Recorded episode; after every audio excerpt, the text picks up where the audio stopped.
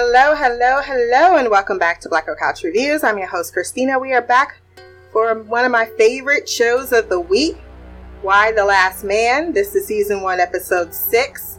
Weird Al is Dead, written by Katya McMullen and directed by. Okay, I'm gonna try. I'm gonna try really hard. Destiny Ekaragha. I'm gonna go ahead and applaud myself. I think that was pretty good. I give this episode a 9.7 out of 10. I really enjoyed it. I just, I love everything about these characters. Even when I want to punch them in the face, I still enjoy watching them on screen be smug or silly or downright impulsively dumb. Yeah, I'm looking at you, York. I am constantly looking at you. But we also catch up with Hero in this episode, which uh, is a nice pacing, the way in which they give us our main crew, but then they give us a taste of what's happening with all of our other particular characters that have an association to what is happening with our main three. So we start this episode with three women on motorcycles heading to Boston with a photo of Agent 355 asking if anyone has seen her. I really wanted to sing that song.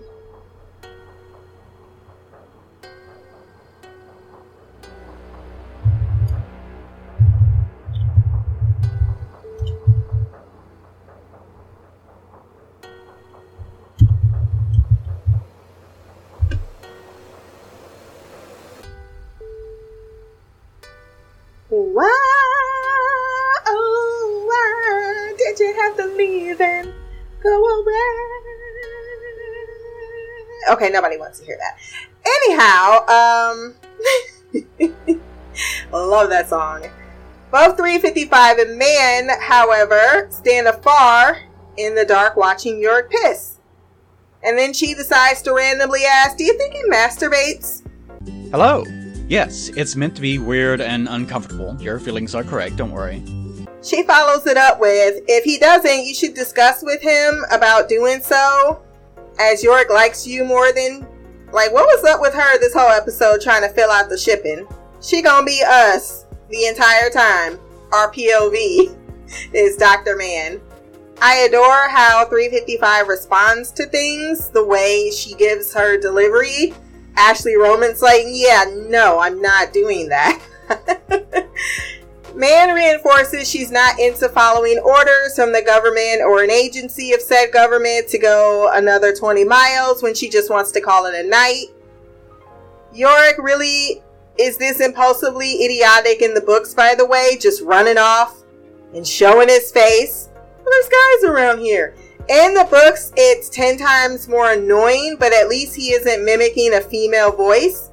Because even on the page, I was like, no, no, just no. I don't think any woman is going to believe another guy mimicking a female voice. It just doesn't work like that. This is a musical vigil of Radiohead and very much a uh, play off of something that happened in the comics. I might very loosely reference them, but I'm not going to spoil anything. But they were mourning in a way, or someone had brought up the Beatles. A concert York once went to with his sister going to Radiohead because he needed to understand there was more music than Weird Al Yankovic. And that's when we get the title of the episode when the guy is like, Yeah, well, Weird Al Yankovic is dead too, so RIP. And I was like, Is that a loss? Shots fired. 355 finds him, but is not pleased that he is trying to get her to emotionally feel the sorrow and mourning of the moment by forcing her to take a candle and listen to the music because it actually really was beautiful. I see what he is doing, bringing to the character a sense of connection he doesn't feel to those around, or that she doesn't feel for those around her. I enjoyed the acapella version uh, Radiohead song. I don't. I think it was Karma Police, but uh, which is appropriate. But I have to say, Creep is my favorite Radiohead song. She tells him good find and worth the detour after she allows herself and him a moment to just reflect. But if he wanders off again, he's getting a leash. We have a rare playful moment, topped with Mann saying, I burned my hand. like, what? What did you? Their moment is ruined, however, when the three bikers show up, military that are definitely sent by his mom. I didn't debate that for five seconds. York realizes that she lied. Well, actually, she didn't send them. The government did. And we know all about how the military side of the government don't necessarily need to tell the president immediately when they're doing shit. York realizes that she lied about contacting his mama on the sat phone when she gets them to a church where they're going to hole up and lure them in so that they can take them out.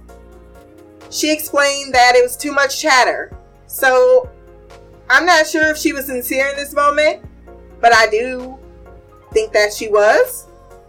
I think that's what was going through her mind. Like, I don't know the situation at the White House, so I don't know what's compromised and what's not. I'm not sure if she knows about Regina being, well, just Regina. I really like the way they directed this episode. It was actually very, like, when they were running through the brush or grass, tall grass, I like the way they chose that angle. There was a scene with Sam and Kelsey. I really like that angle. I love getting fresh perspectives when you're watching a television show. Uh, York realizes, as I stated earlier, that she has not been 100% up with him. She tells them they have to prepare to take down the agents. York is concerned that she's going to kill them. She says, I don't kill people. But considering the bodies on her, I am kind of like, well, you should probably end that sentence with that ain't asking for it. and those other people that I kill, I don't consider them people but obstacles.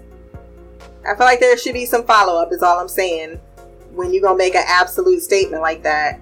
Like, ma'am, I, I watched that helicopter go down. You think they survived that?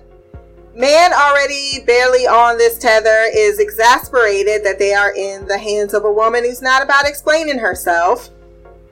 I ship York and Agent 355 so hard, y'all. That slight little bump she gave him had me in my feels. And then you have them in a few betrayals this episode, but in this moment, you have York feeling a little betrayed. Like you said, my mom said hi.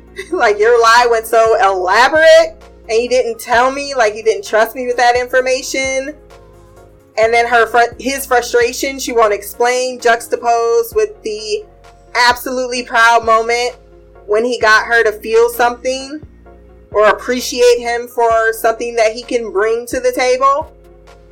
Kimberly approaches regina in the morning hall. Regina is someone who very much is aware of what people think of her. And she makes a comment like oh well your father always said I was a pain in the ass. And she goes, Oh, he would never be that vulgar. And you could see the look on Regina's face like that was an odd and stupid thing to say. But I think it's leaning into Kimberly's way in which she has put Jesus Christ and man on the same pedestal. And uh, I think we'll be devolving more with this character. I don't even think, like, Regina's a problem, but Kim is the simmering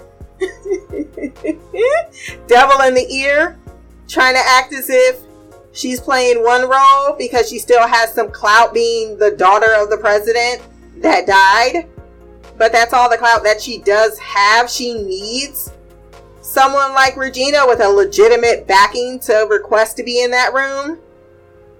What I liked is that despite the divide and the disgust between them, because I don't think that I'm not sure Kimberly would be on board with taking tanks and taking other women down. I don't know on some of her agenda what is the agenda, but they definitely have a common enemy. So for right now, they're frenemies more than I think that they are actually on the same page. There's a lot of interesting dialogue about how feminists are only what liberals call themselves, which is interesting in itself. What are you, proud women? Go. Go. Bring all your white people with you. Cause y'all niggas gotta exit right now. But I 145%, that's just a number I'm throwing out, disagree with that. And maybe I'm not in that community and they got another secret word I'm not aware of, but I've seen a lot of white women, conservatives, and they definitely are proud feminists. But I understand in the term of that where they're going. It just depends on how they want to use that word in the public and try to, because people do use language as a way to control the narrative and a lot of these things. And it's why so many people use words out of context thinking they know the reason or the meaning of them, but they've heard it from so on and so forth and never took the time to actually look into the word themselves. It's a human trait, but uh, it is something we as a species need to be doing much better at. Uh, they really think that Democrats just hate men, which is crazy because conservatives worship at their dick. This is the world they always wanted. Shut the fuck up. I will fucking laser you with alien fucking eyes and explode your fucking head. Now, I am not a. I think I'm a liberal in the sense of what a liberal is actually, when they came up with the word, was supposed to be. I'm not anything. I don't associate with a political party. I am myself. I have my thoughts. I have my feelings. Most of the time, I just want to be left the fuck alone. However, this is why y'all asses can't be in office. People like this. Like, oh, did you even think past that statement of they're in charge now and they must be happy because all the men are gone because you don't, for five seconds, understand that pro women isn't anti men? That was actually a critique I saw on a YouTube video. Yeah, shocker, YouTube. But uh, in the comment section, a man, this is a man hating show. I'm like, oh my gosh, you do not have enough emotional intelligence.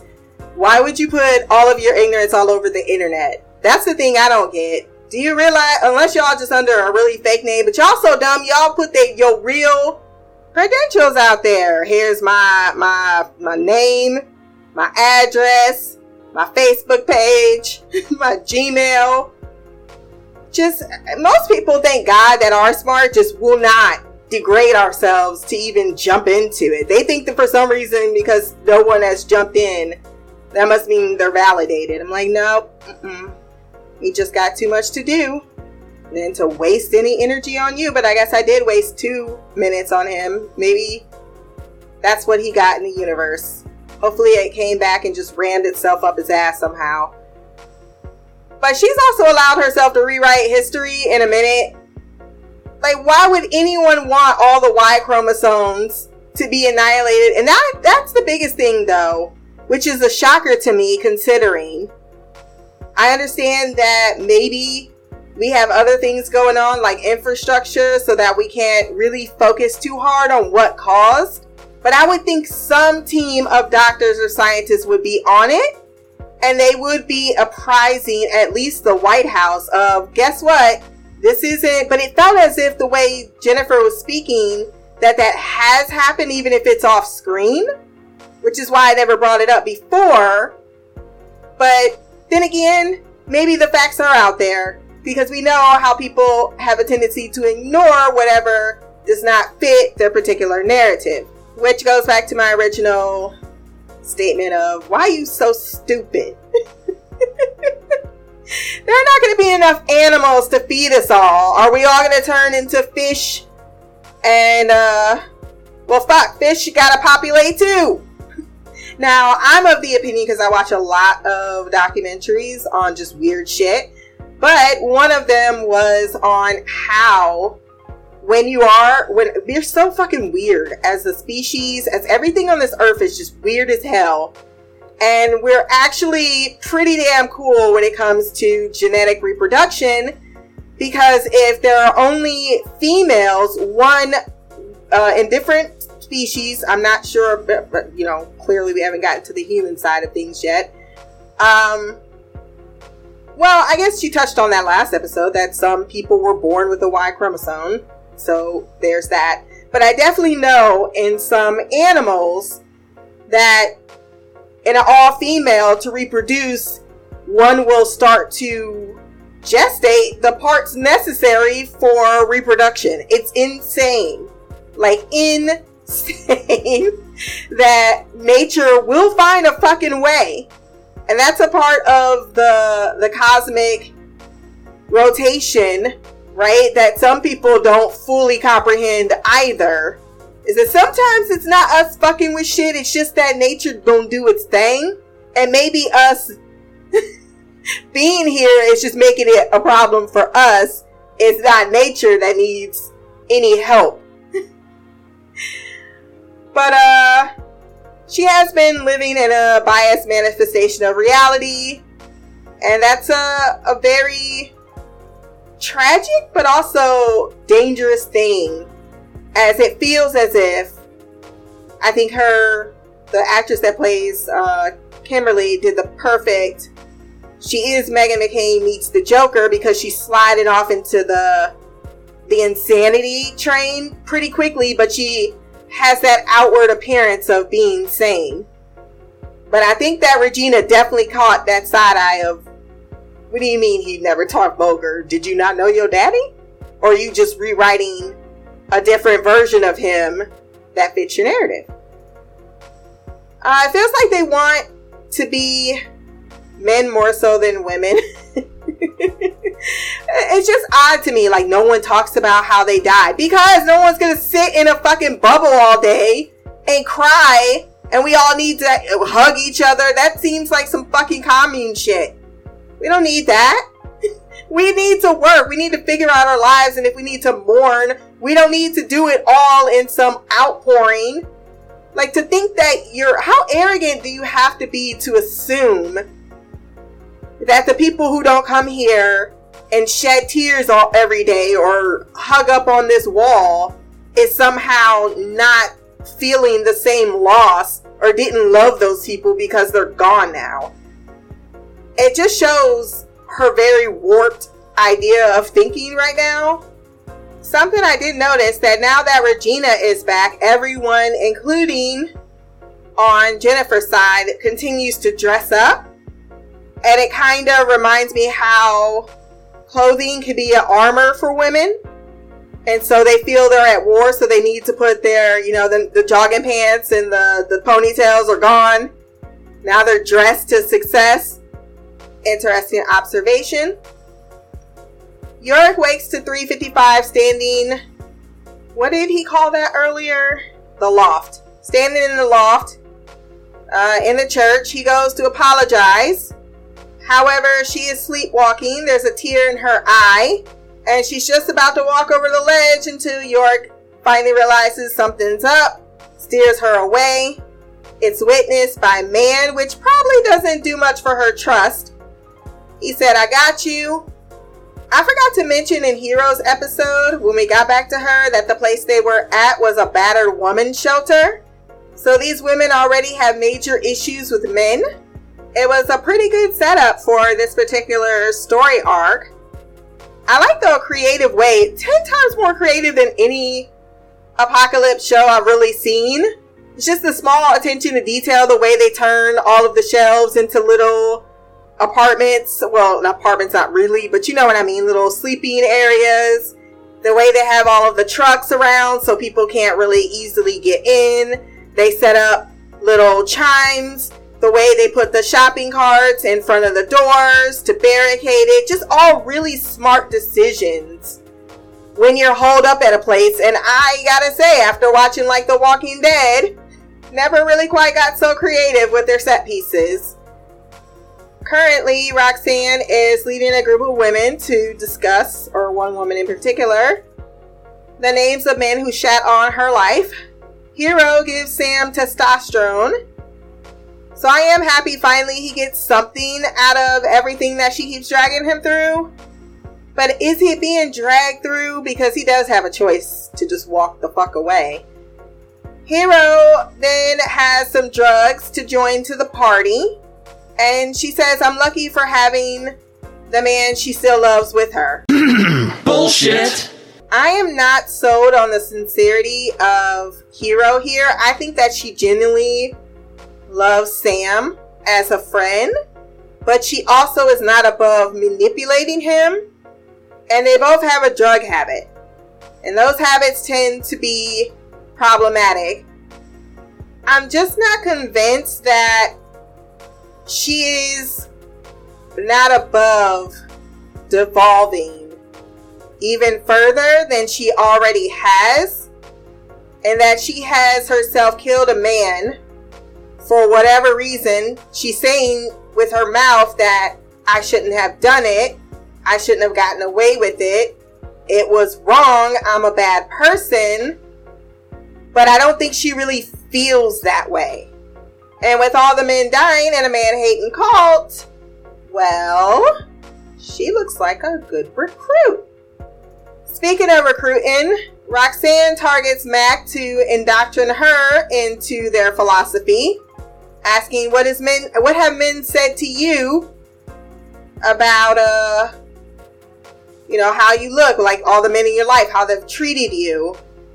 Nora gets upset seeing what she is doing and after some insistence finally removes her daughter, saying that she is grieving her father and her brother. And Roxanne says grieving can't protect you. Maybe Nora isn't going to be the alter character, but end up being important later on. I can't settle on who that character is going to be, and I don't think maybe this season we're going to be introduced to them. At least I don't think it's happened yet.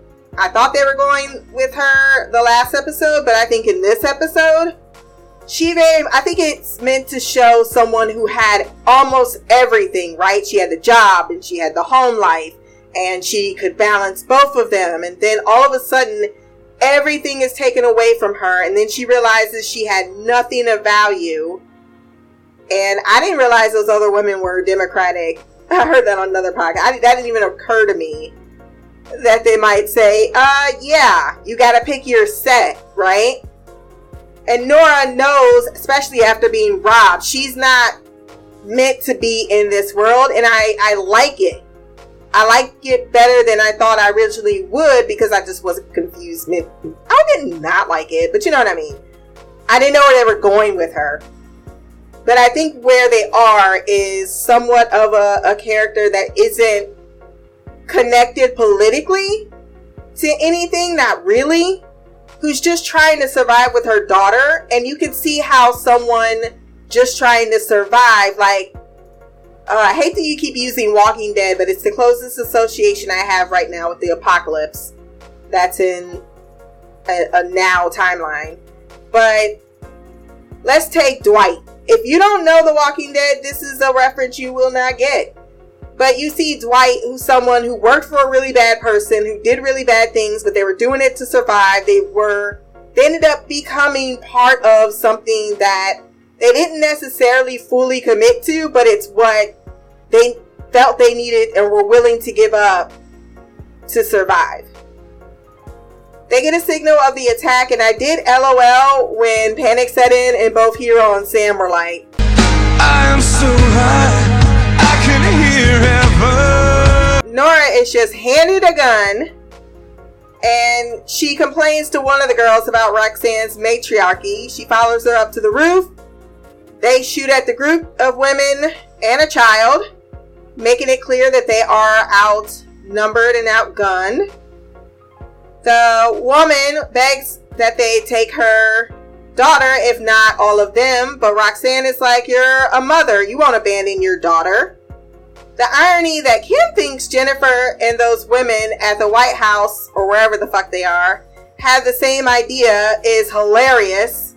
And Roxanne very much feels like 355 in this moment with the women at the camp except the stakes are much different. She's saying you got to get out of here because I have nothing worth to give because I have something else I'm doing that's important. And then you have Jennifer being like, well, I have all of this and I'm only selecting whoever I feel with my Copdar should be allowed in said group. Nora is told that she is lucky to be here, as it is much worse out there, encouraging her to stop pushing back on Roxy. Back to Mann, she watches 355, plotting. While I know it's reasonable after what she's seen, it's also kind of like, don't y'all comprehend the way humanity acts and why it's better to have a weapon than not? And she's a literal weapon and she happens to be invested in what you want to do. And she also agreed, and the only person that agreed to help find your girlfriend, because your mama was like, no. but more importantly, I don't know how to take care of myself in a post apocalyptic world. I don't really know. Uh, maybe Van felt she could get further, but then after her actions, I doubt that. She nixed the photo of her that 355 nicked for one of the agents when she realized they were after her. She said, I doubt your mom sent them, but well, she actually didn't. I keep forgetting it was the they were following the breadcrumbs of the plane crash or the helicopter crash. But she shows Yorick the photo and says, Stop making googly eyes at your crush and understand she's a covert something that appears to be making it up as she goes with a gun and a sleepwalking habit. And I thought, fair, fair. He won't just leave her behind though and go off on their own because he should have pointed out she kept me safe and I met you yesterday. You talking to me like, oh, you barely know her, bitch, I barely know you. Nora goes to grovel, but she is being honest about it with some tea, saying, I'm sorry. I should have been more receptive to your ways. And eventually, Roxanne tells her it's fine before casually disrobing, showing her one boob, having survived breast cancer. Too raw indeed for me right now. If did not know, um, my aunt does just recently got diagnosed Nora's mom had a double vasectomy, and Roxanne continues to blame men for things like implants. Like, we don't want them, but they feel that they should put them in there when we wake from surgery. I'm wondering if that happened to her and she actually cut her own. Because that doesn't look like a natural, uh, you know, vasectomy of any kind. Is it vasectomy? Mastectomy. Mastectomy. There we go. Vasectomy is to the peen. Roxanne uses her cop instinct to turn children away, lol, but does tell Nora while her gesture was nice, it's also pathetic, as this meekish simpering was for the men. Now that they are free, they could be whoever they want. Bringing up how the Amazons used to cut off one of their boobs to show strength and supposedly to be more efficient with their bows. She said she also discussed this in chat rooms, and I was like, ah, shit you know you joining a cult if you in a chat room. There's no other reason why in this modern age you are in a fucking chat room. and I'm not talking about like a group chat in your little Twitter group. No, no, no, no, no. When you use the word chat room, that's the deep web. Let's talk about this bathing scene because I really liked it for a lot of different reasons. First and foremost, thank you for showing women that are not marketed as advertised supermodels that every woman should be trying to ascend to.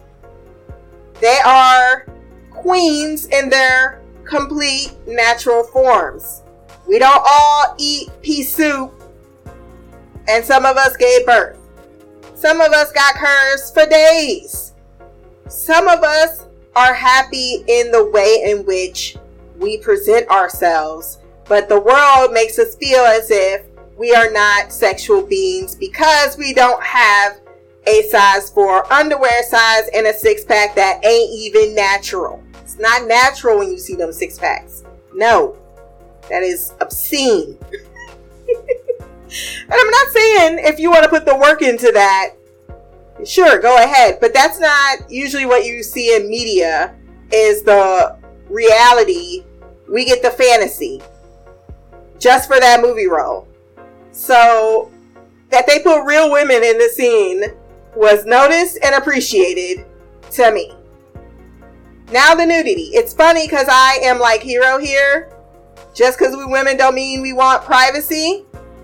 But honestly, privacy is a relatively new thing in our world. It came into style because people wanted to have some ownership and was kind of not into this communal bathing thing.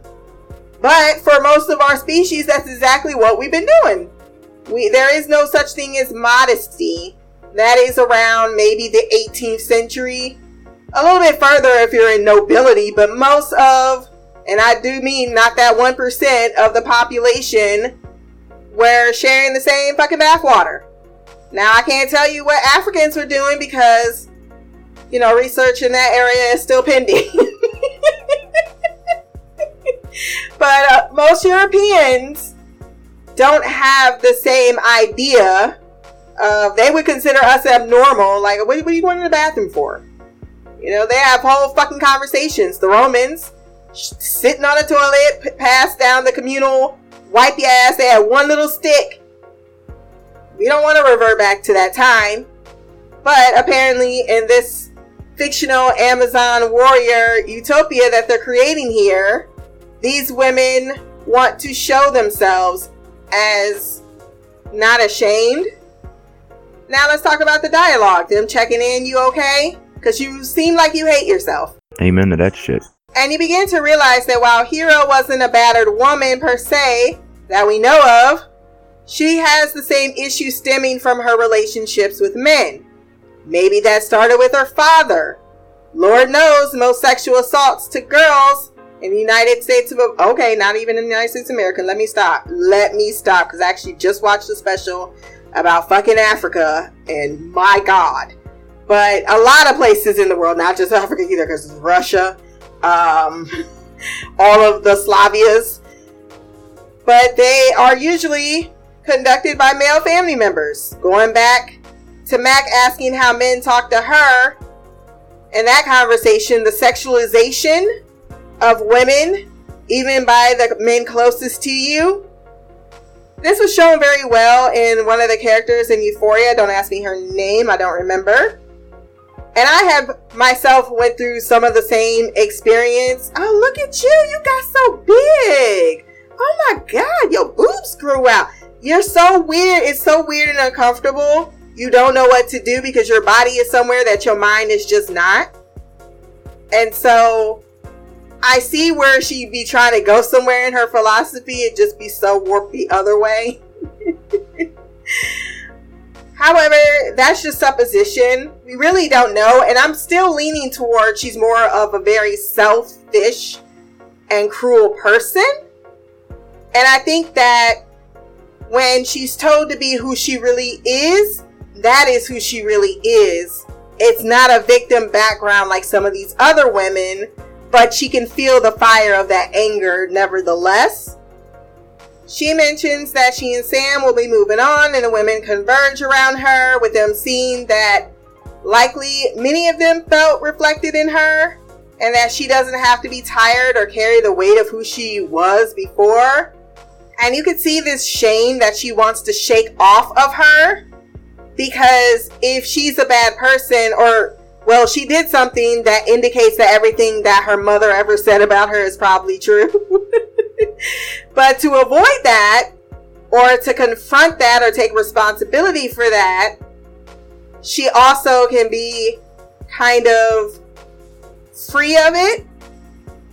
The whole entire episode, I kept screaming at Sam. Run, bitch! Run! I know earlier I said, actually, I don't recall earlier what I said, but I think I mentioned that a few moments ago, Hero may have felt shame for what she did, but she doesn't really feel authentically like a bad person because I think she just doesn't feel guilt about it. I think this ties into that, what I'm trying to say hopefully I'm saying it with some type of uh, clarity, is that this group offers her a chance to avoid something that she really isn't feeling, but is the is the right feel feeling she should have. And then you have this other side of her that part of not feeling that is because she is, as her mother said. Did that make more sense? Let's move on. Sam is approached by Kelsey.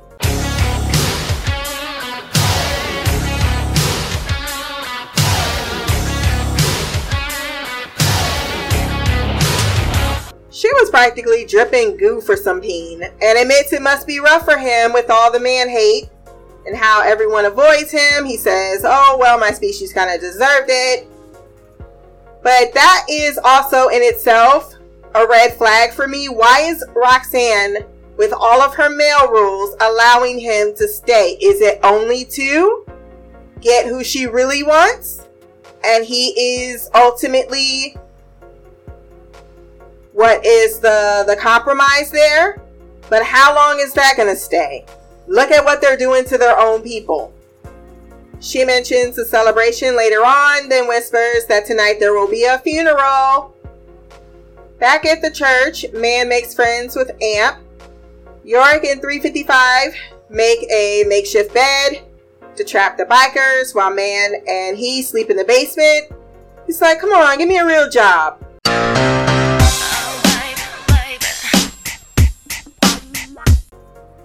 I really did feel bad for him because he is so neutered. He then encourages her to rest if she's not going to, you know, if she's going to be the one that's up all night and looking out.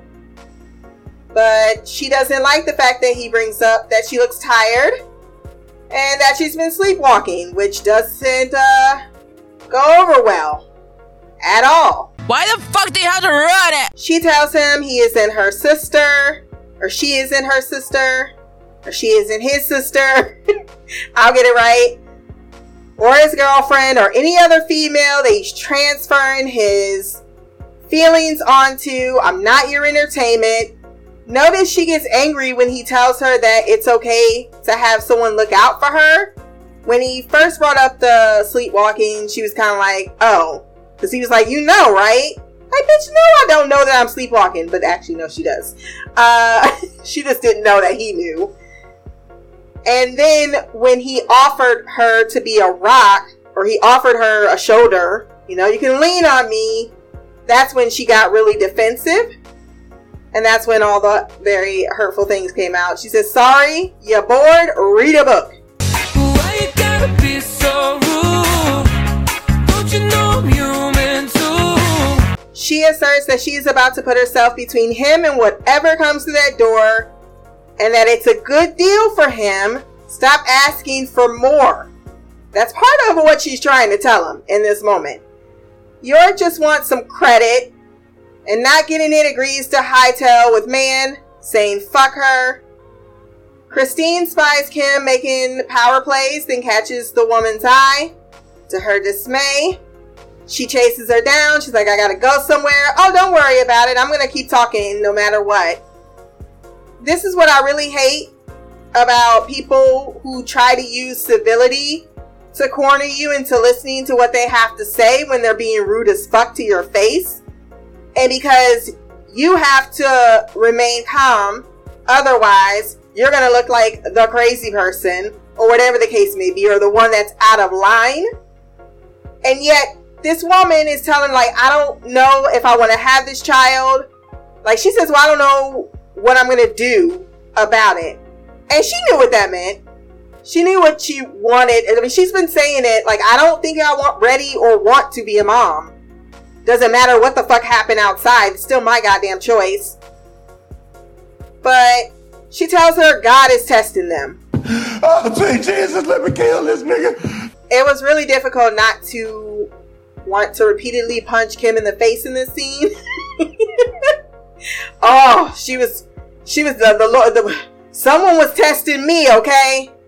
Testing me from not breaking my screen. And that she's been given the gift of life and all of this death and it's precious. And as Christians, they are understanding, but judging nonetheless. Then she offers to raise her baby. I told you that bitch crazy. Lord Jesus, Christine, get some help. Get some help. That woman, I don't care if you don't want to tell the President of the United States. Go tell the one woman with the turban. Tell anyone of color that this white woman knows stuff about you. You're putting yourself in a very, very tenuous situation. I don't know why she feels it needs to be a secret though. I understand wanting the privacy of it all. But there's like a thousand some people in that building. Girl, find someone to talk to. Even if it's just the fucking uh what do you call it? Gynecologist. Roxanne leads the cult ritual of saying goodbye to whom you are before. They bury them in or put dirt on them. Nora plays along, committing herself with Matt concerned. Then they rinse her, or she gets in the bathtub and they rinse her off. It's like a baptism. And she arises and she gives herself a new name Athena. She's no longer Nora. It is poetic in a way that Hero really seems to um, connect with. Sam says it's weird, but notices the Jim Jones diamonds reflecting back at him and walks away. Just as Sam sneaks away, his crush Kelsey chases him down and urges him to come back. He thinks it's messed up. The funeral isn't for her friend that died. That's what he expected. She tells him he needs to stay low and also shut the fuck up because if any of them hear his shit, well. Five seconds after saying, We are not supposed to be alone with you, she's busted. Madam President comes into the war situation room with Regina sitting there as she has been updated that her team found 355 or the head of military found 355 with two others. And of course, this is her first indication that, oh, well, I bet she's doing what she's supposed to do. This when she didn't realize that things going to go to the next step. Like, why didn't you tell me? I'm telling you now. She needs to work on her poker face because they're like, uh, we got a visual. Or should we get two visuals? Yeah, yeah, yeah. Madam President, Madam President, Madam President, why are you acting like you invested personally in this mission? Let's go back to Yorick and Mann because you have this moment where you have this moment where 355 is at the fire. She kind of realizes, okay, maybe I was being a little harsh. she just says fuck. And you can tell she's been thinking. So she goes back. You can tell she's a little bit more relaxed. She's trying to put on that much friendlier facade. And she goes to find Yorick and uh, Mann, only to find that they have left, which makes her upset. But not even a mile away from protection, not even 200 feet, this bitch trips on a twig. Linda, Linda, listen, Be- listen, listen. and listen, you- Listen, listen, Linda. Listen. Okay, what? Y'all, why she get one cut and turned around and said, It's like I made a mistake.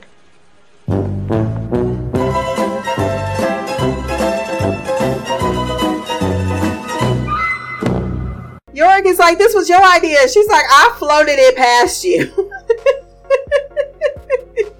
I talk a lot of shit. You need to know this about me right now. Well, you just found that out. He's like, I betrayed her, and you trying to tell me we should go back? Because that's what she was trying to tell him. Like, um, you know, this sounded like a way better idea when I was sitting protected in the daytime with a train killer outside. 355 kills two of the agents when Jennifer orders them to proceed with caution. She's afraid that they're gonna get a visual, which how y'all gonna get a visuals that fucking dark? 355 kills two, and then Mann knocks out one. Well, she knocked out, she killed the one. I'm not sure if she did actually. It feels like she killed him. I don't know. then because Mann knocked out the one with her gun, and then she still stabbed her.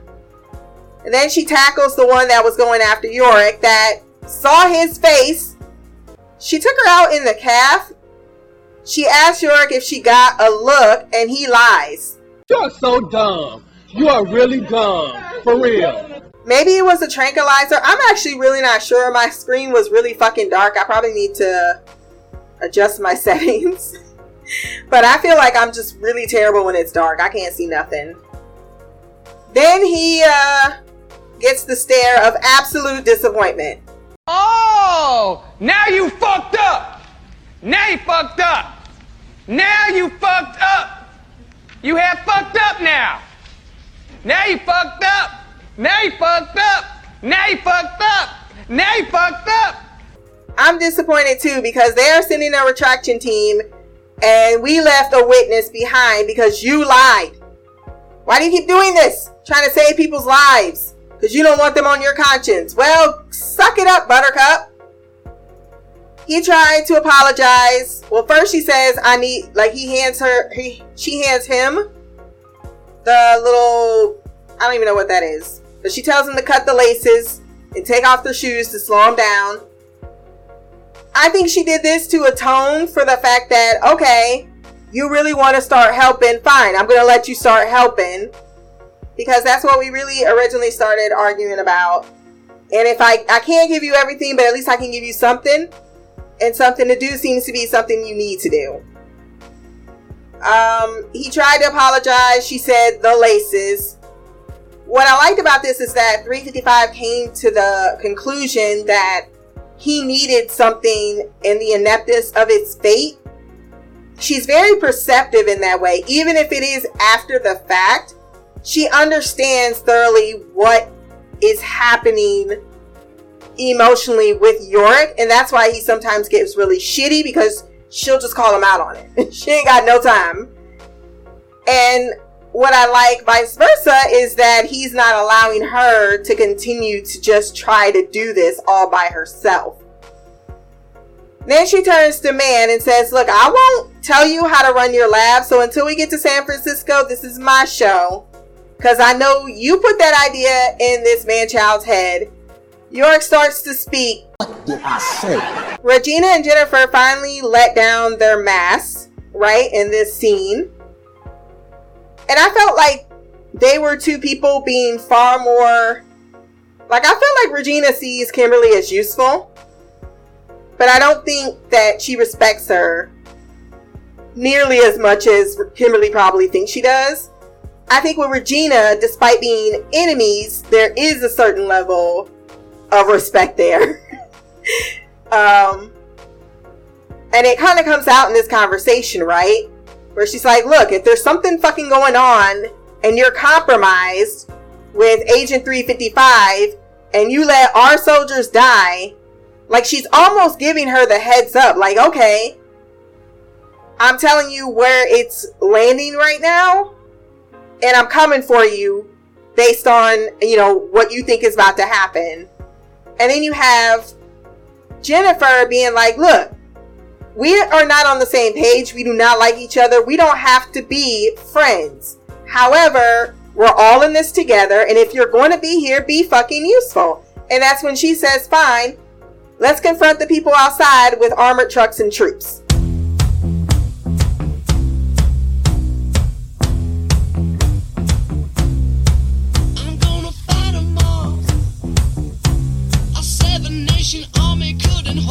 And that's kind of where things fall apart. Like, that is really silly.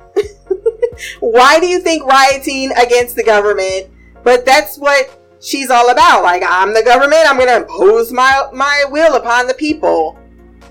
And Jennifer's like, no, the people are understandably reacting the way that react. We have to rise above what they're doing and do what's best for everyone.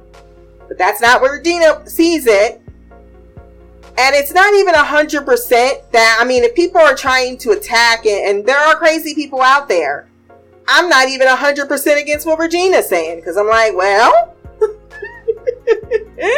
she's kind of right. If they keep showing up and it gets untenable, you're going to have to make a fucking choice. That's why we have Democrats and Republicans in the speaking room at the same time, anyway. We're supposed to make compromises, and so many times we don't make those compromises. Even if you don't fully agree with the other person, that's not even that's not about. It's not even about that.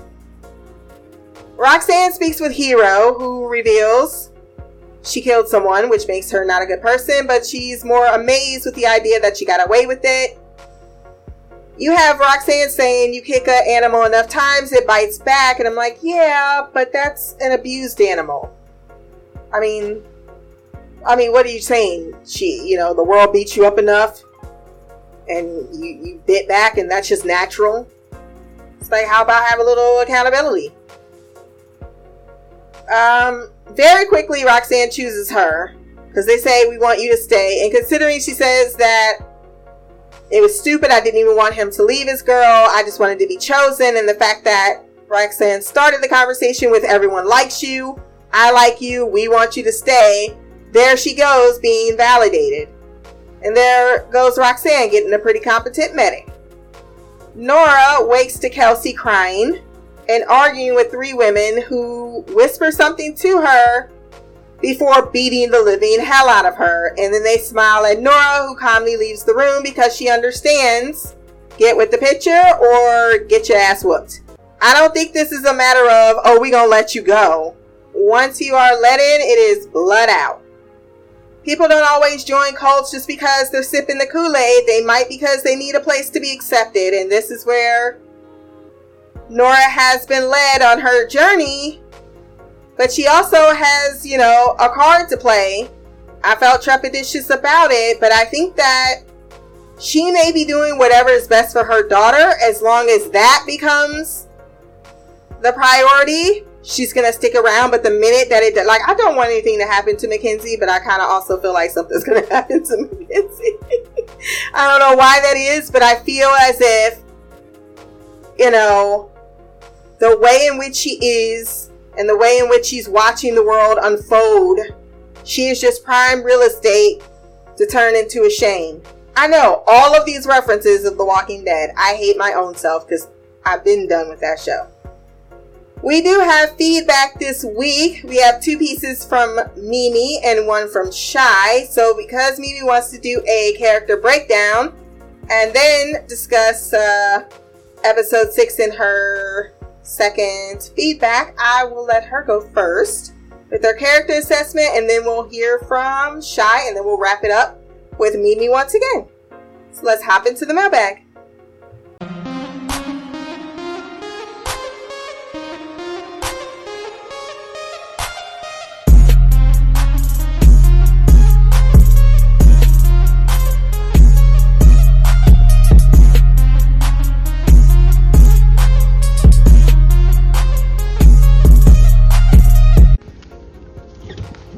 Christina? It's Mimi. I wanted to send in uh, feedback for uh, Y the Last Man episodes one through five, I believe I missed. Just doing like a character review, just because um, I have some opinions about certain characters that I don't want to be tainted by any new episodes. So if I'm wrong, I can just, you know, eat crow normally. Um, and I know that I got the days mixed up. I thought we were doing Y the Last Man the day after it aired because I thought that's it aired on Mondays and then it came to Hulu the next day. I don't ever I'm never home most of the time to watch stuff live and things that are new if I haven't programmed it into my DVR it's not. Most of the shows that I record now are shows that I've been watching. I don't even really know when things come out anymore because I don't, I'm not ever watching TV live. So usually I find out about shows because of you. so I thought it was on Hulu the next day, but I guess it it's on Hulu now. I won't be able to watch it until tomorrow morning, uh, afternoonish, because I have to work. Um, but I do want to get this out. Um, now, I don't remember everybody's name. I remember the main characters, and the people that I don't remember, I will just describe um, you know, the situation, and, and, I know you'll know who I'm talking about. Um, the first one I want to talk about is Hero and Sam because I can tell just from, you know, the fact that Sam went to a NA meeting with uh, Hero that he clearly has feelings for her. Um, it might have been a situation where maybe Hero told him that, you know, I'm not I don't see you like that. I, I don't know. I don't know that I can even trust that, you know, she has feelings for him. Because I don't even think she knows what the fuck is going on in her own mind half of the time. The reason I, I can honestly say that I, I dislike Hero the most. I, I dislike her more than I dislike Kimberly. And I'll tell you why. Because people like Hero are so fucking selfish that the only thing they think about is themselves and clearly, you know, now that Sam is with her and stuck with her, he trusts her. And people like Hero are the worst because it's like you're supposed to love and cherish and trust them, but you can't trust that they'll do the same to you. The way that she literally lied in his face and said, okay, we can go see my mom. But she had no intention of following through. And clearly, she's lived a super privileged ass life just based off the fact that she thinks that she has the, the right to get mad at a married man for lying about telling his wife about it. First of all, bitch, you are the other woman. So, any, like, for you to assume that he was telling the truth, okay, he played you. I'm not saying you don't have the right to be mad, but you gonna throw shit and then pick up something heavy and get super shocked when it fucking slits his throat. Like, what the fuck is wrong with you? She's so fucking stupid. Like, granted, he would have died anyway. We know that. We can make a, a fair assumption that he would have died anyway. But, like, now you have that guilt that you're carrying around because you're such a fucking spoiled ass brat. And then for you to, like, like, I understand literally what Sam is saying. Like, I, I guess in my mind, I made the assumption that if the zombie apocalypse ever happened, that men would be the one to fear. But I'm clearly being sexist because these men always have women with them most of the time. So, you know, if you are a shitty ass man and you have daughters and you raise them pretty shittily, they're more than likely going to have the same values as you. So they're going to act shitty too. So I'm sure they're still looting and stuff. I'm still, they're sure, we, we know Nora got mugged. So there's still people out there being shitty. Women are just as shitty as men. Okay, so my assumption is, is this house, like, it would be one thing if the house had dead bodies over it. You can assume that everyone that was here died. But that house is immaculate, and there was just a car working in the garage. He, Sam was smart to say, let's just take it. They left it here. It works. This house is clean. It doesn't even smell like dead bodies. Clearly, people live here. They're not here right now. They could show up at any time. And she was so concerned and so privileged to think, okay, I don't want to see my mom, so let me sabotage this car. Like that was the most selfish thing. If she didn't want to go, she should have just told him. Like I understand her saying you didn't have to wait for me, but he did. And at this point, you owe him the truth.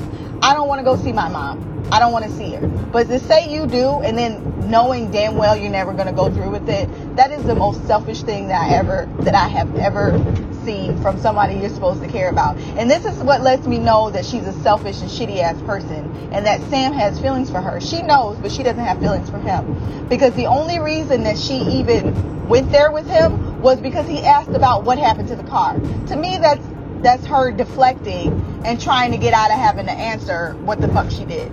To me, that was the most shittiest thing that I that she's done.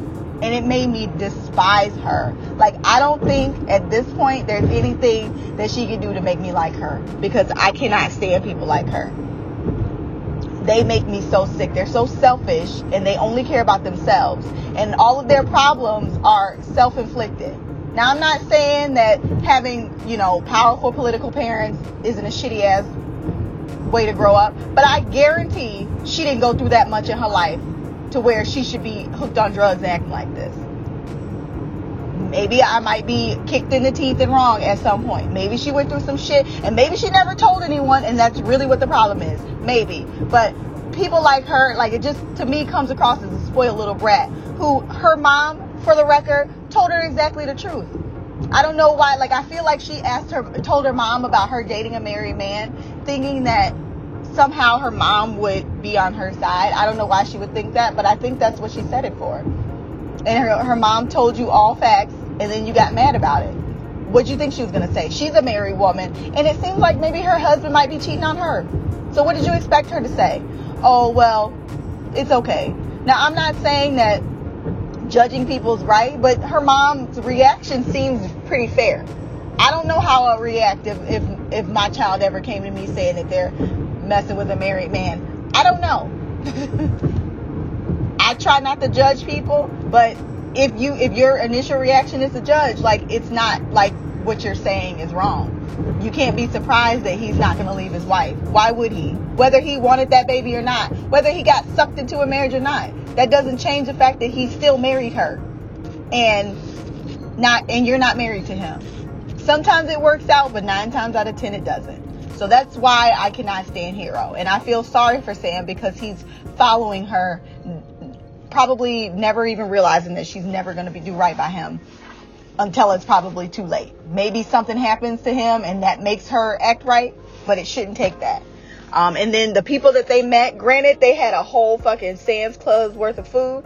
I don't remember that lady's name. I don't remember the group, but the way they acted, um, immediately their response discussed with Sam choo- choosing to be a man. I use that in parentheses, uh, or parentheses, quotes. um, and then like immediate response to kill people. They didn't learn. I bet. I guarantee they learned that behavior from their leader. And the way she was like, "Oh, how could you treat them like this to a child?" I immediately got governor vibes from her. I don't know why, but I didn't trust her. I wouldn't trust the food. I feel like she realizes that she. I think she knows who Nora is, and I think maybe even Nora might have said something to her.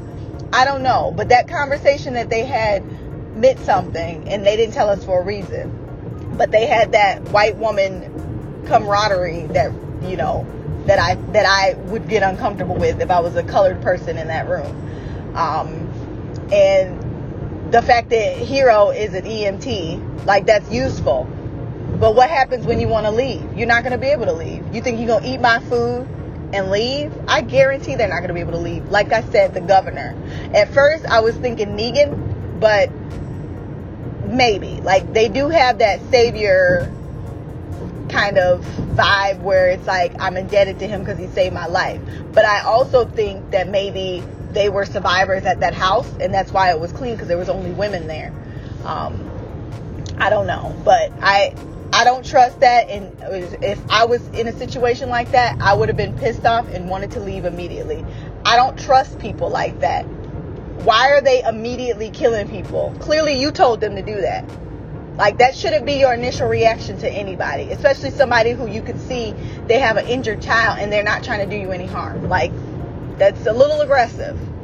Um, and Hero, not Hero, I'm, t- I'm done talking about her. And then Yorick um, and 355, 355, yeah, 355. I love her.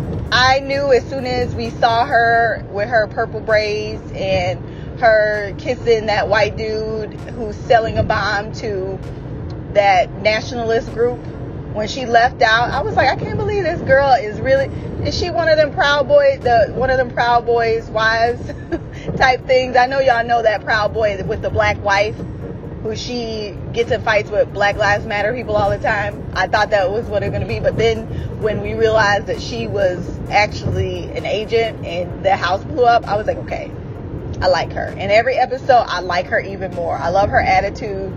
I never got shipper vibes from her in her in Yorick.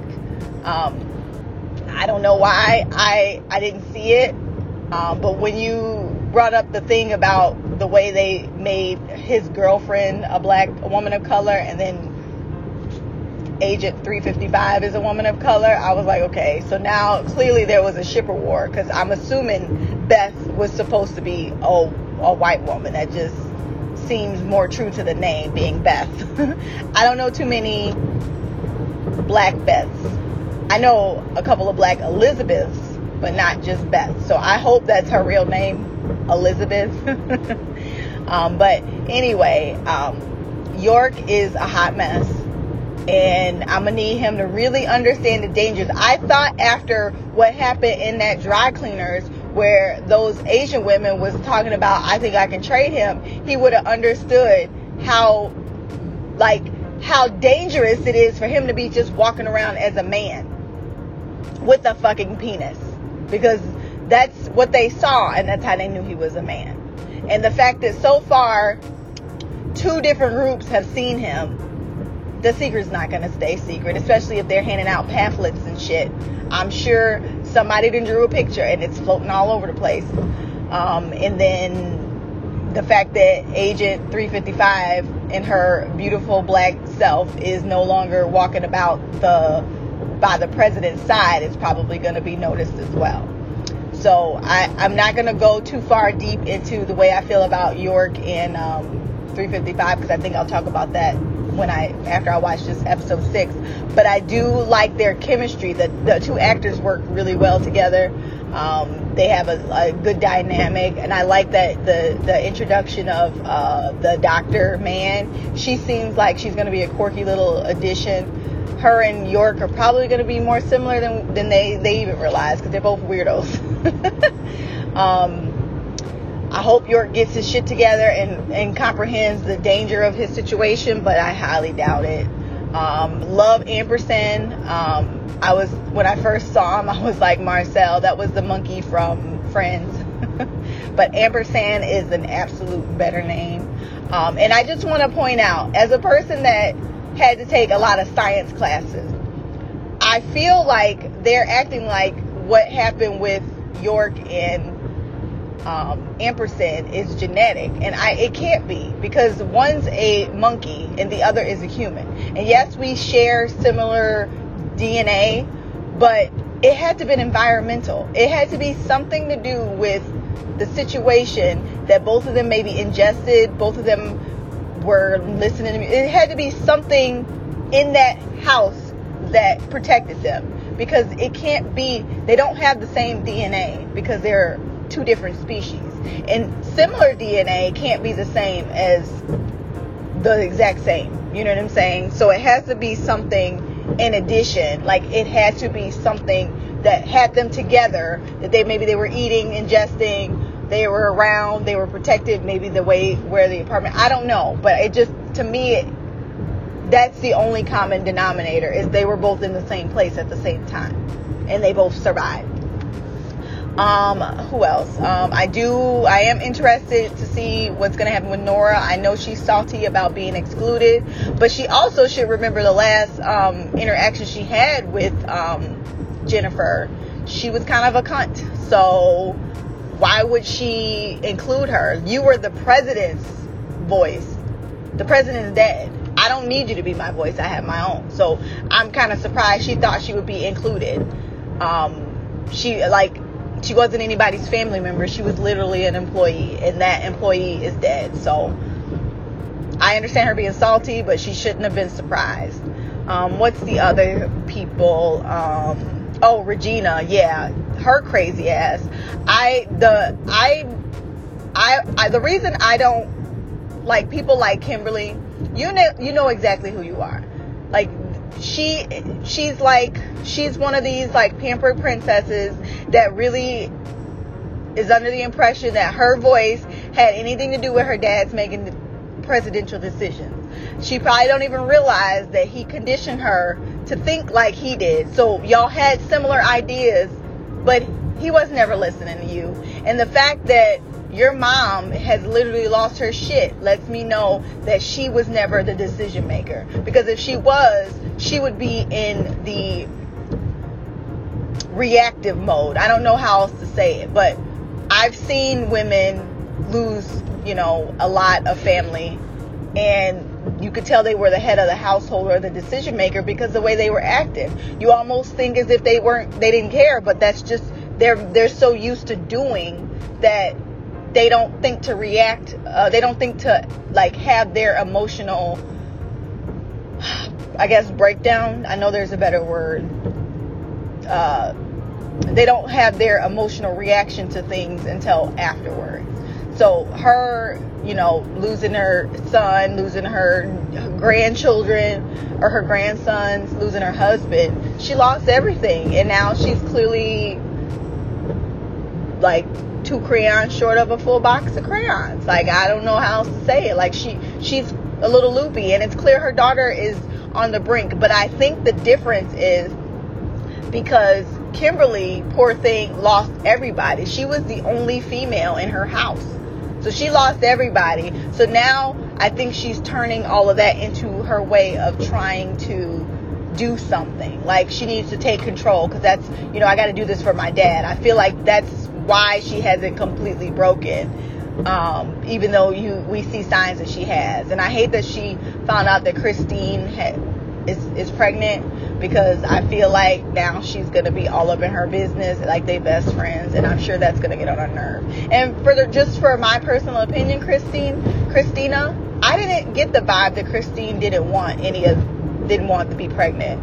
Um, maybe um, you know something from the comics that I don't. It just it just looked like she was not expecting it, and like now what do you do? Like I'm pregnant in this shitty ass environment. We don't know if we're gonna have power. We don't know what's gonna happen. We don't know if we're gonna be overthrown and thrown in jail. Like she has no idea what the hell's gonna happen. So I feel like being pregnant is a disadvantage to her, and I that's probably what she was thinking about. That's what I would be thinking about.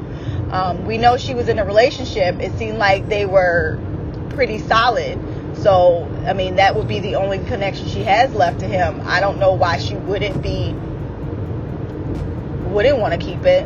Um, I guess we don't really know how long they had been together, but it didn't seem like that was their first date.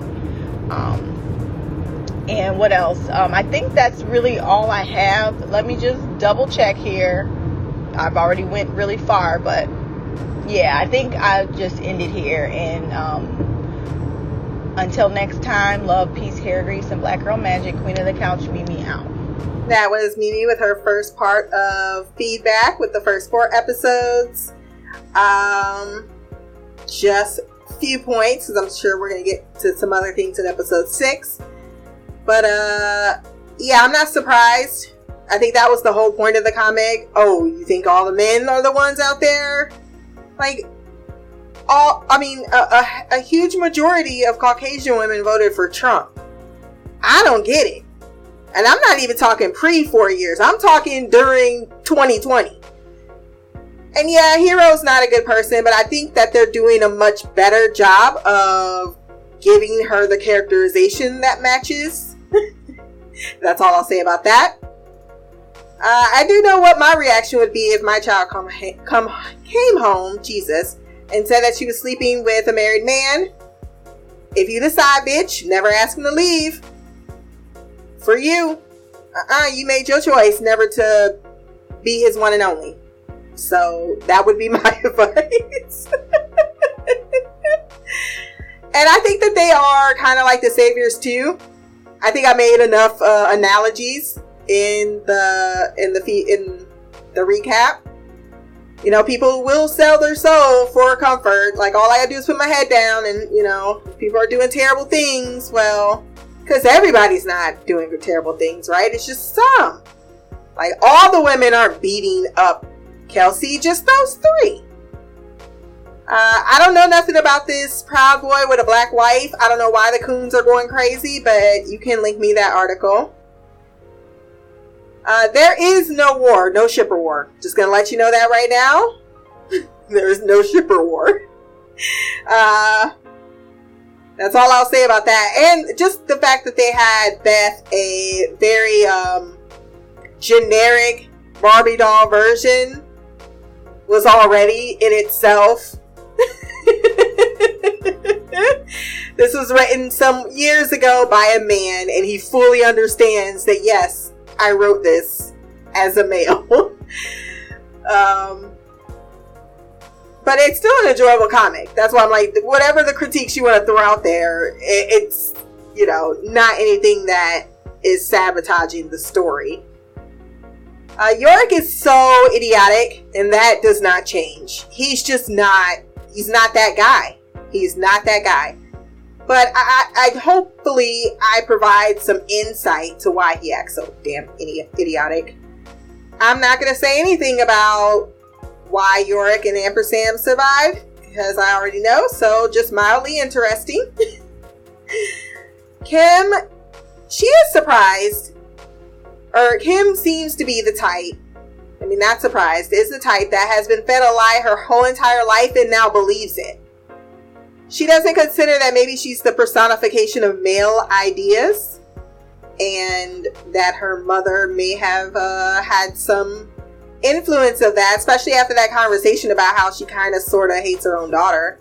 Or there is some type of disgust or disappointment when she looks at like she that conversation was still weird And considering this is her daughter and the fact that they've not had a moment we've seen them together tells me a lot. I think at the end of her life, she's doing a lot of thinking. Actually, she said, All I want to do is go home and bury my husband. She's like, I'm fuck it. I'm done with it. This was his dream. I'm moving on. And I think that, I I think you hit the nail on the coffin that she now feels the need to uphold this legacy because that's all she has. Uh, I don't think that Christine wanted to be a mom. And I'm sure in your episode's feedback that will probably become more apparent. But I did see it very clearly in the last episode. Christine is not in the comics. And the other epi- the other podcast I listened to, not to say that they're above the opinion, but I, I thought we were all on the same page on that one. So, um, I don't think that Nora wanted to be in power. She just thought that she was someone of influence who had importance. I don't think she wanted to be in the cabinet room in power, but you know how some people think that they were actually like, you know, all the people that are the 1%, and then the people that are in the suburbs, and then they go hang out with the 1%, and then they expect when shit go down that the 1% ain't gonna close the gates on the them? Like you're now it don't mat- matter? There's us and there's them. It doesn't matter how higher up on the ladder you got you're still not one of us. That's kind of how i feel like nora felt in that moment. I don't think she she just wanted to be important enough to be allowed some sanctuary you know? Uh to be able to offer something even if it's just information. If she's not let in that house, you know, at least maybe I can get something because of where I was before. And, and you know, I don't think that's too out of line. I, I was a part of the White House, even if a staff member. that's still a big deal. Um, you're still read in on certain things, you're still given privy to certain information. But the disappointing part is her realizing that she's not as she, she's not as important. And I know that she was only what the press secretary. I don't feel like she was just a regular person. I think she was like the secretary of press or something like that.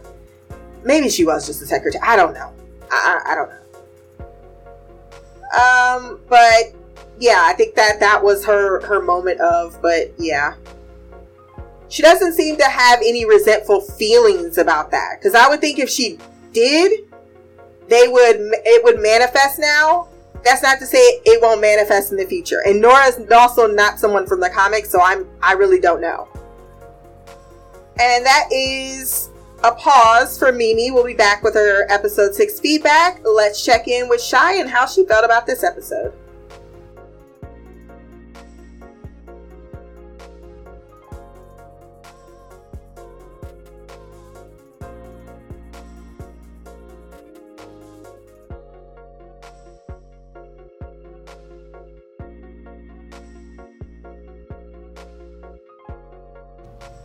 Christina, it's me, Shy. I am here to give my feedback for Why, The Last Man Standing, um, episode six, I believe.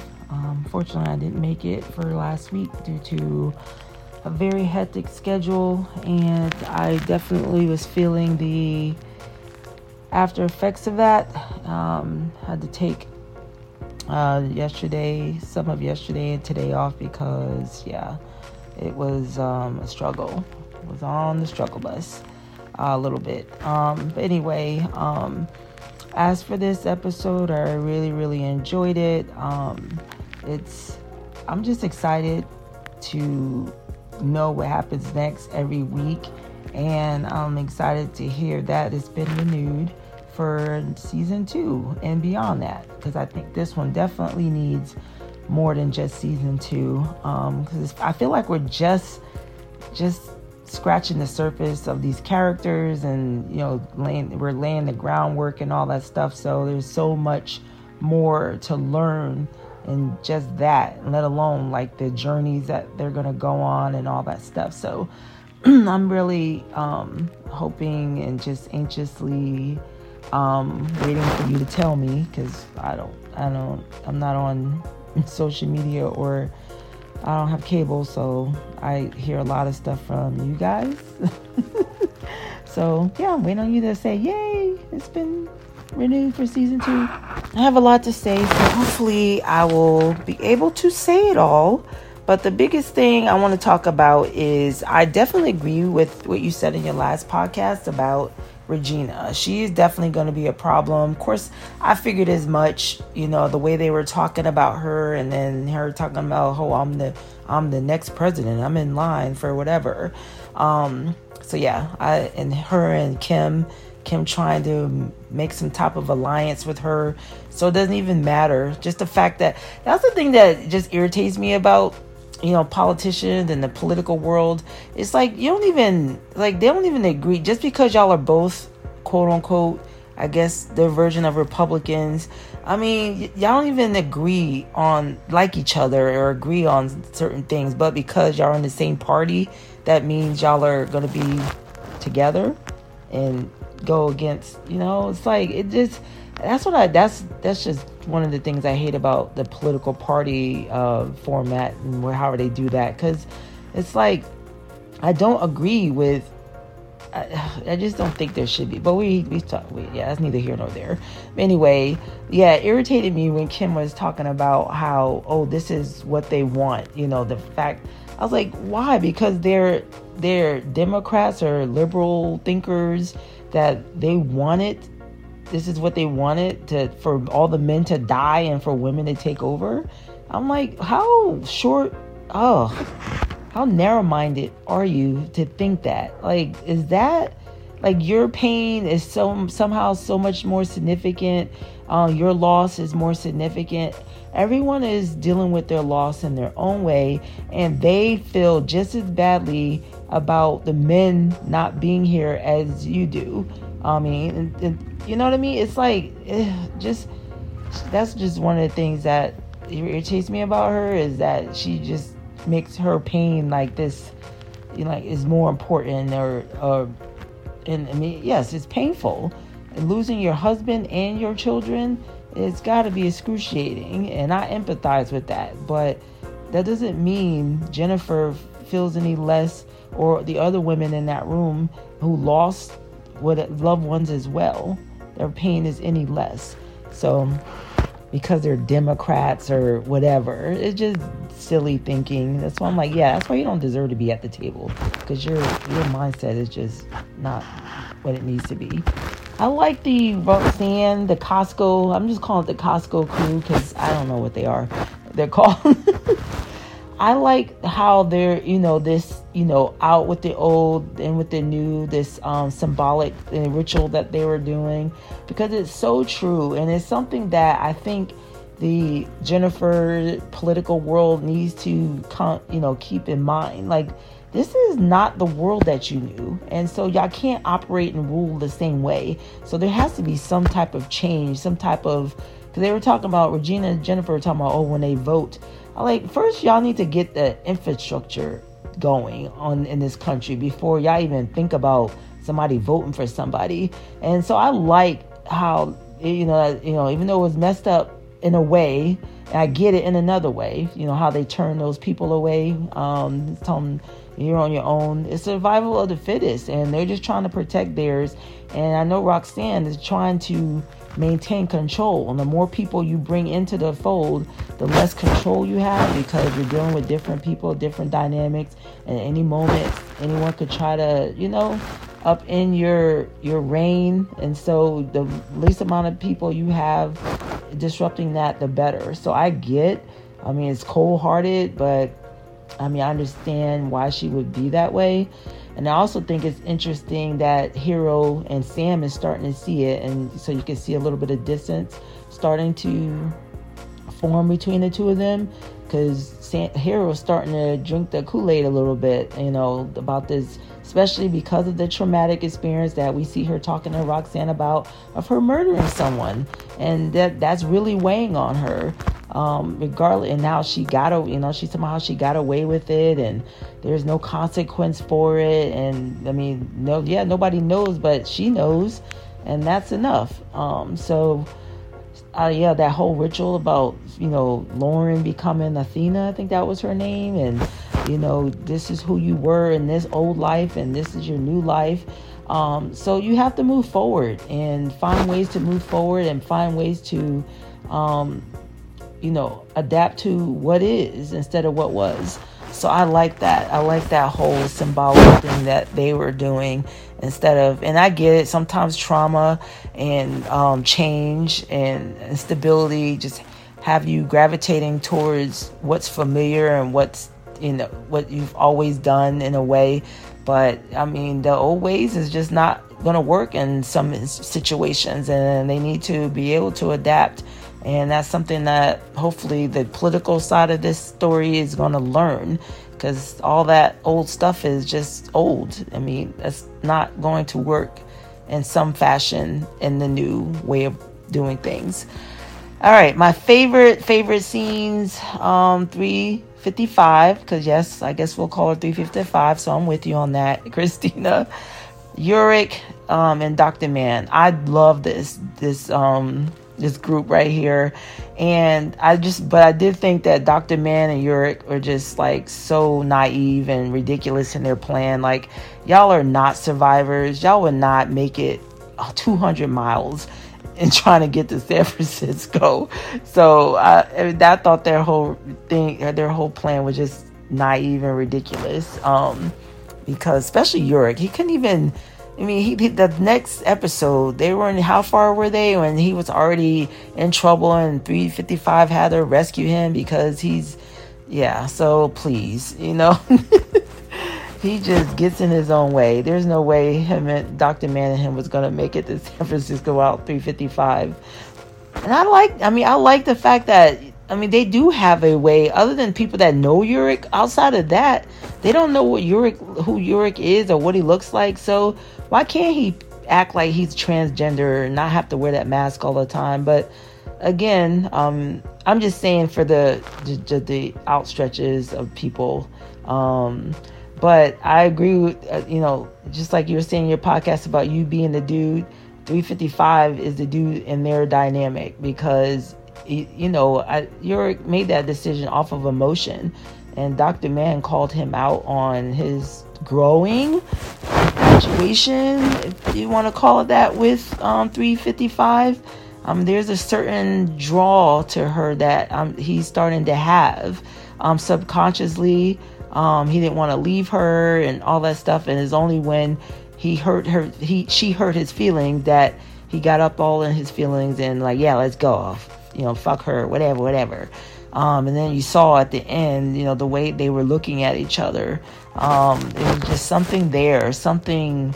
Um, yeah, I'm I'm really intrigued by it, and it's like he's slowly, slowly chipping away at some of that armor, some of that defense. I could talk more about it, but my 10 minutes is always up, sadly. So until next time, much love, peace, and Black Girl Magic, Queen of the Couch, Shy. All right, that was Shy with her thoughts on the episode.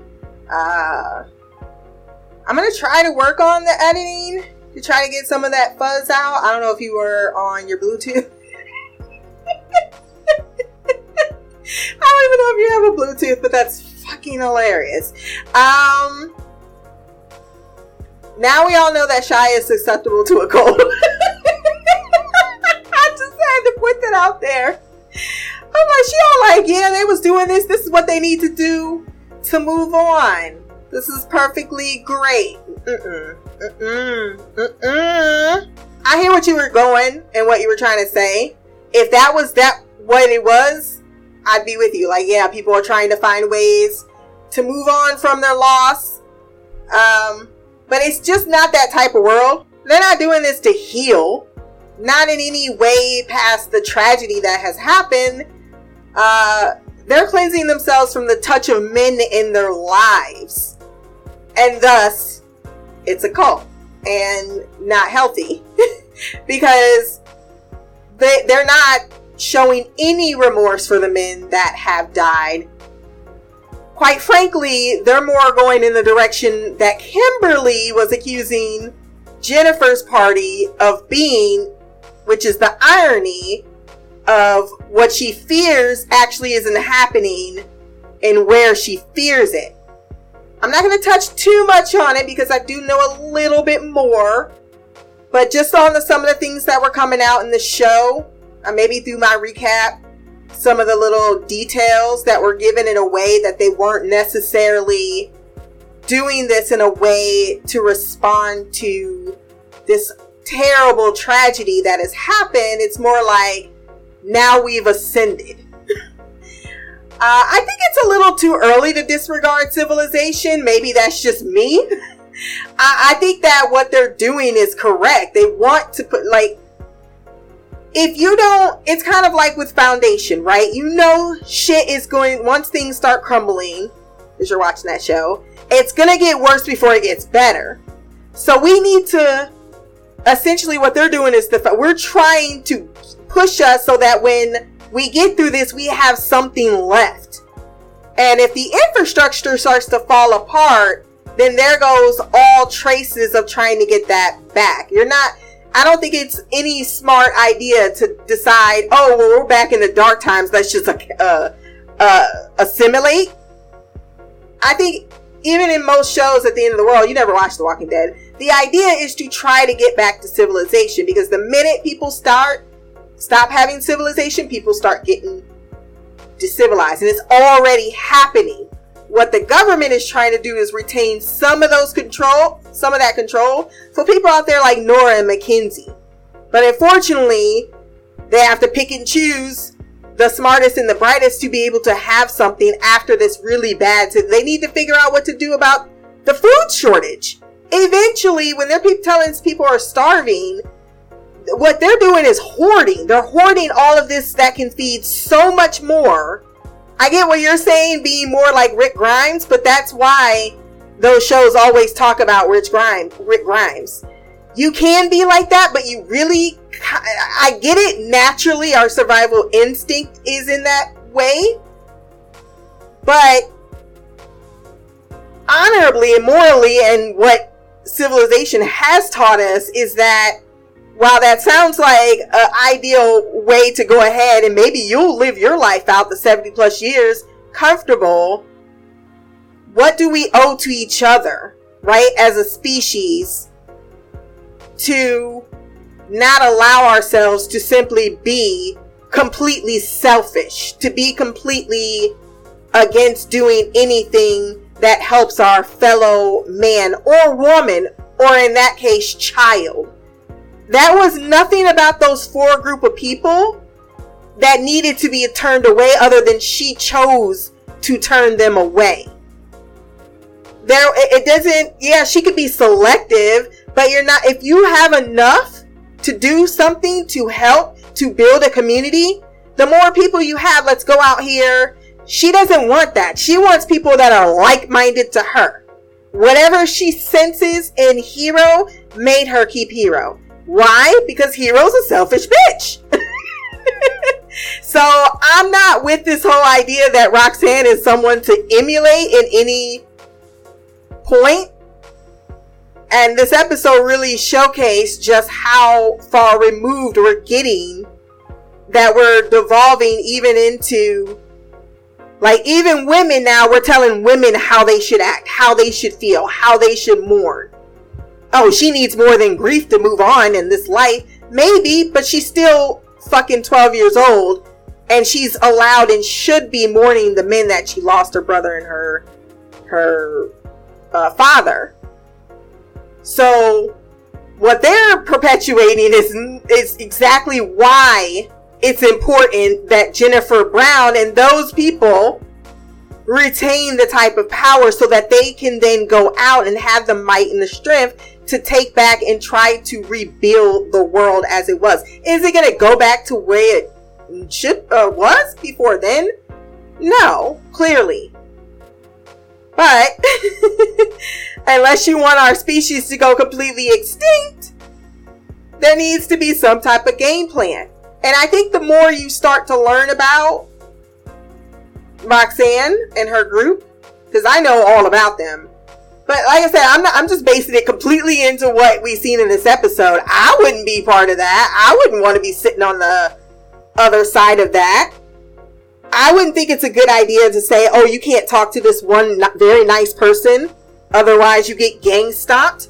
I fear for Shash. You need to come hang out with me and Mimi during the apocalypse. We're gonna make sure you don't get co-opted into a cult. Like this makes a whole lot of sense. um I kind of get what you're saying too about the fact that why can't he just pretend to be a trans male? But just think in this episode how one photo was able to track her all the way down. Faces are rememberable, particularly male faces. So if ever his secret comes out, if he's showing his face all over the damn place, well, that's going to be a lot easier to track him down. And I think it, was pretty much given away last episode where she said, you know, you're only going to be a, a, a secret for so long. I, that's not the exact analogy that was brought up, but pretty much saying, look, you may seem like you're invisible, but something so big eventually is going to get everyone's attention. And that is what Agent 355 is more on top of than even Jennifer is at this point. And I think eventually, like in this war room situation, Jennifer finally realized that maybe there was a reason why she didn't contact me. Like you spun out of control thinking the worst, which that's fair. But, um, and I need to stop blaming Jennifer. I need to stop it. Just because of our conversation, like, oh, what is my da- my son with? Like, yeah, um, one, you should have had that information beforehand, and two, because she's like, all these people in this file are dead. Yeah, you're not gonna find fucking information on the Culper ring or 355. That's the whole point of them existing. so I'm glad that they didn't show that. I was happy that she didn't make actually any progress because I really thought they was gonna plotline it in there. And maybe they will eventually in time, but it shouldn't have been next episode. So I'm I'm applauding that. But Agent 355 just she has a 180 360 degree of everything that could go wrong, and she's thinking out those variables before she makes any decision. And when she reacts emotionally, I think that's when she's most at her most honest. But everything else is rather practical and analogic, analytical. Damn it, me words they don't want to work right now. But I am curious to see uh, how this does unfold next episode because there was a moment where she looked at him and she was feeling all types of hurt because you was just gonna leave me. So because the neighbors are upstairs getting really loud, let's go ahead and jump back into uh, Mimi with her final thoughts on episode six. What up, Christina? It's Mimi. This is my feedback for Y the Last Man, um, season one, episode six. Um, I wanted to let you guys know that I've really been enjoying this uh, show as well. Um, it's just, I think it's kind of funny that um, right when I was saying how I anticipated Titans, and I was so happy for it to be coming out each week.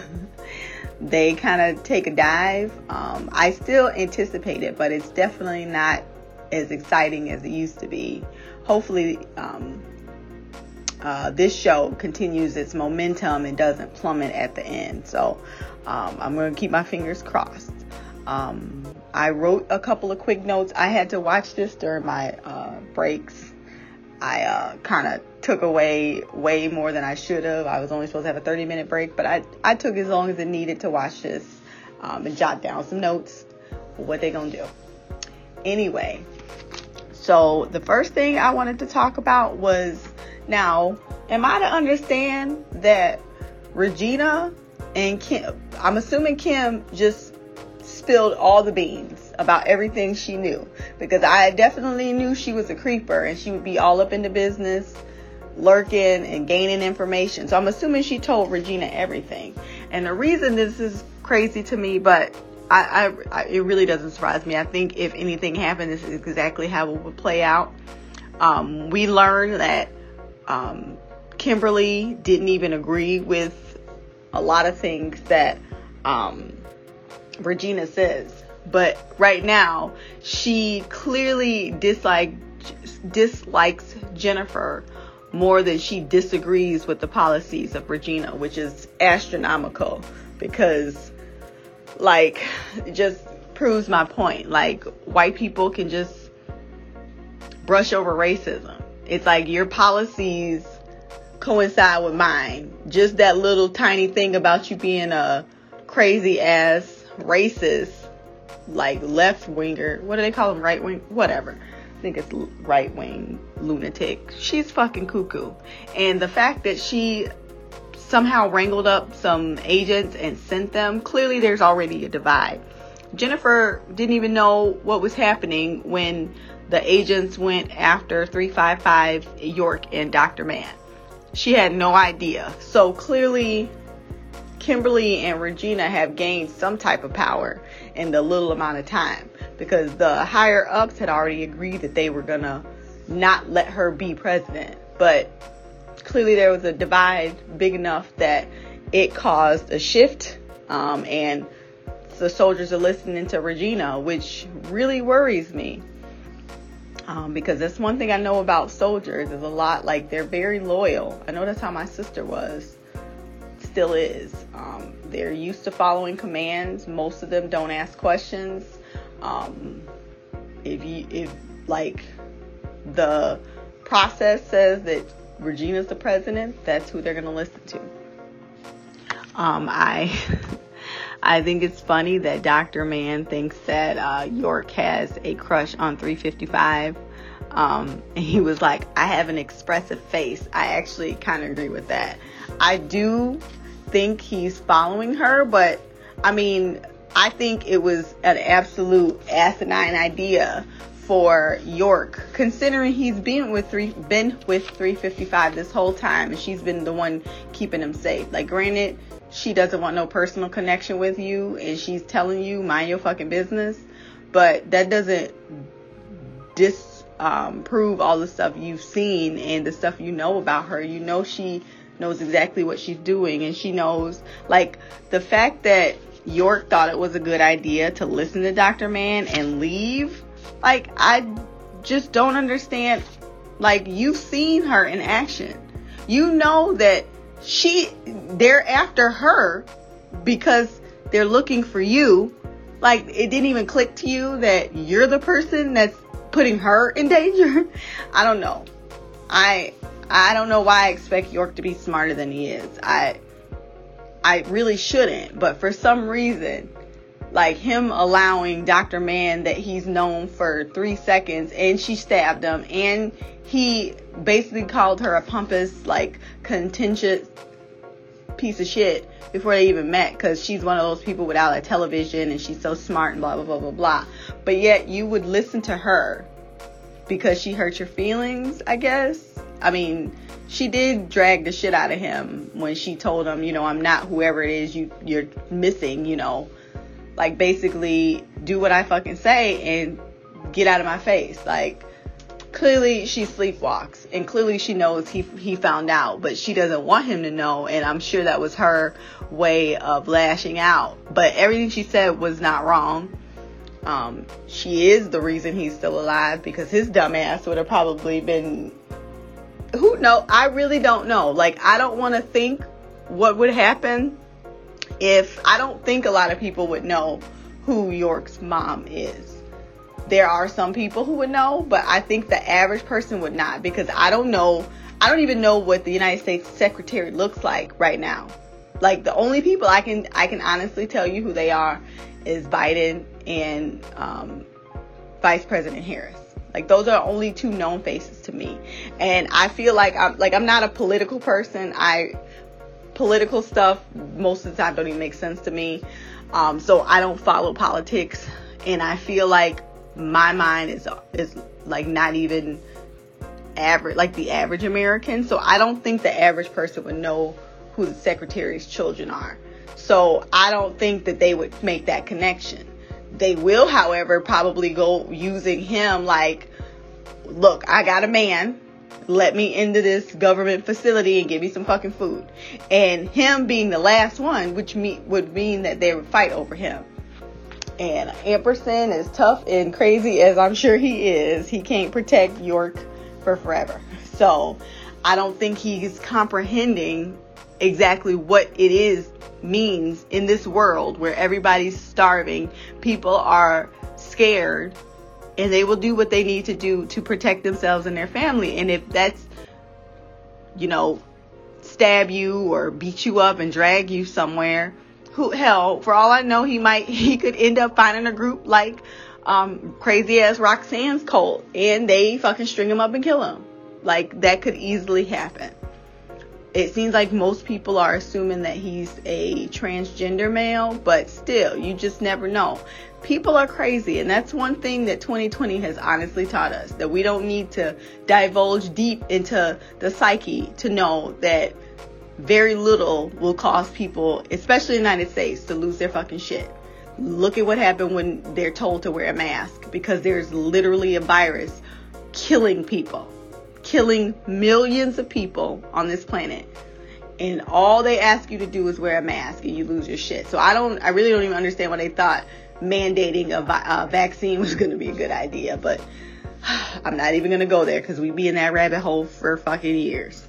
Um, so just ending this thing with um, York, I do feel like I am interested in learning more about Agent uh, 355. I don't know how much they're going to explain to us. I don't know how much we'll learn, um, how, especially in this first season. But I am very interested because when that girl um, in last episode was like, when you know they're both agent people and they're fighting, and she was like, you know were you in foster care, homeless? You know, don't tell me she found you on the debate team. That shit had me cracking up, and it actually made pretty, pretty good sense that you would find these kids that are destitute and offer them, you know, a parent parental figure and money and a secure job. Like, it does make sense, and it would make sense that you would need you know, a black woman, a white woman. I'm sure there was some Hispanic agents. I'm sure there was a bunch of them to infiltrate where they need to do.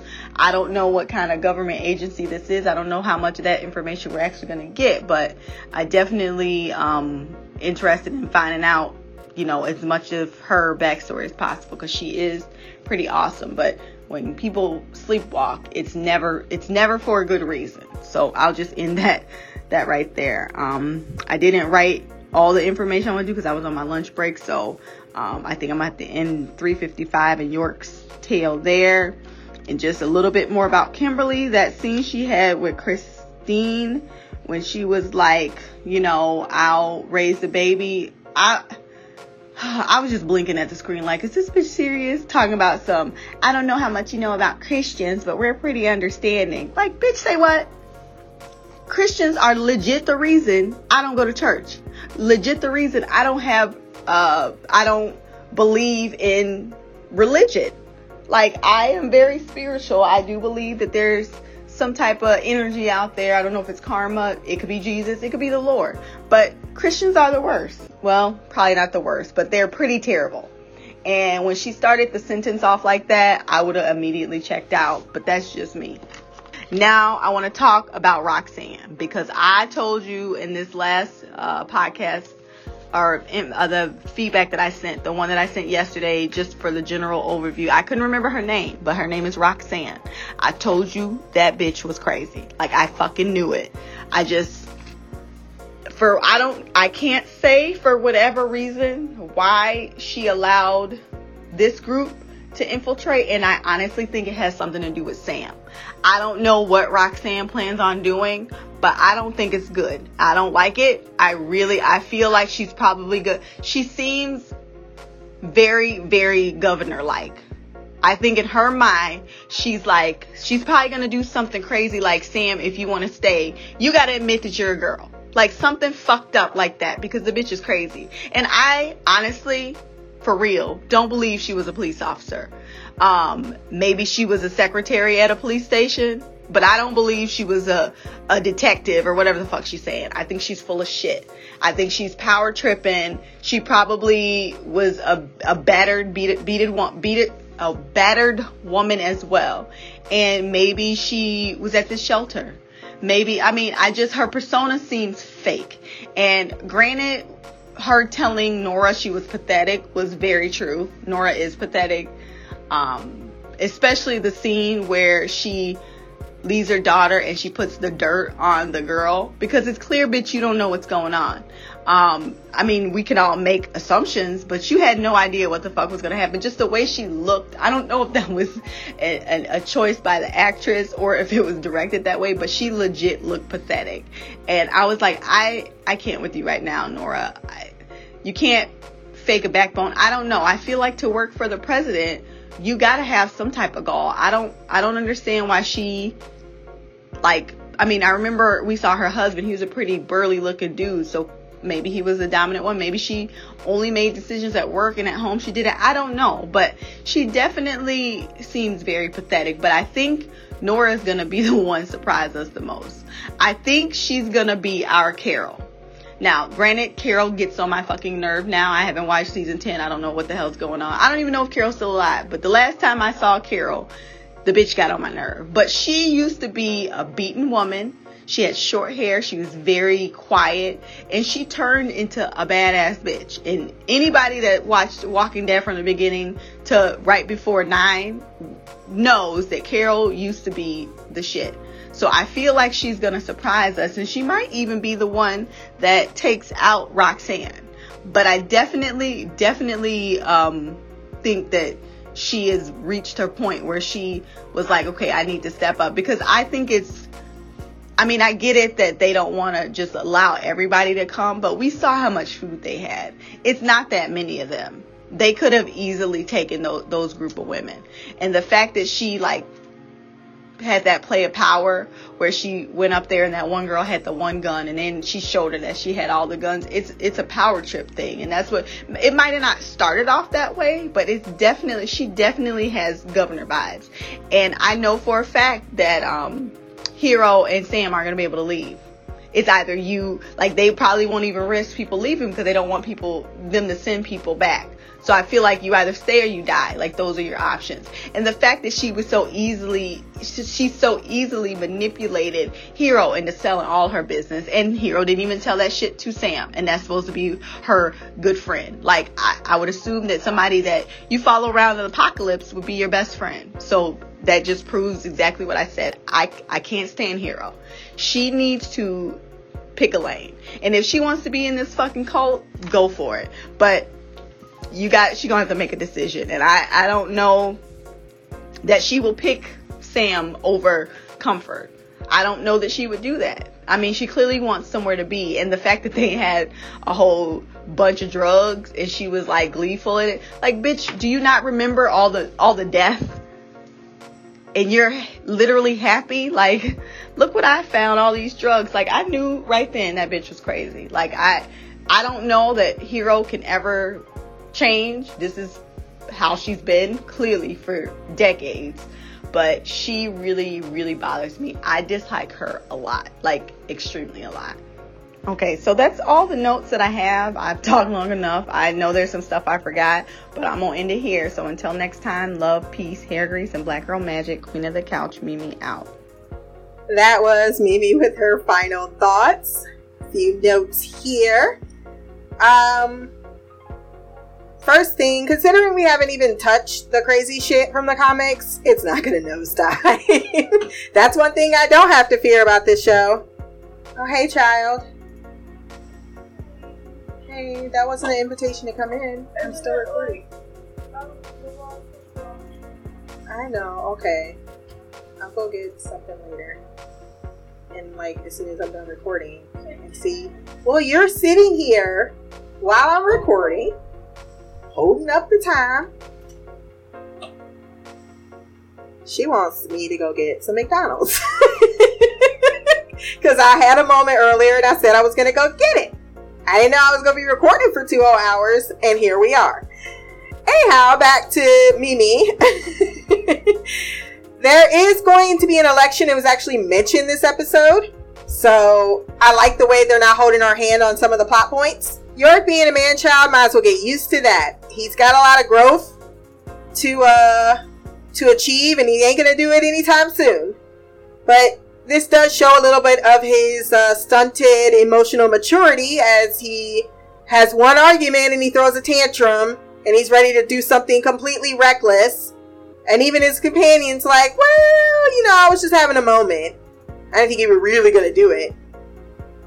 But um she did really lash the hell out of his feelings, and it's fair that her sleepwalking is an e- issue.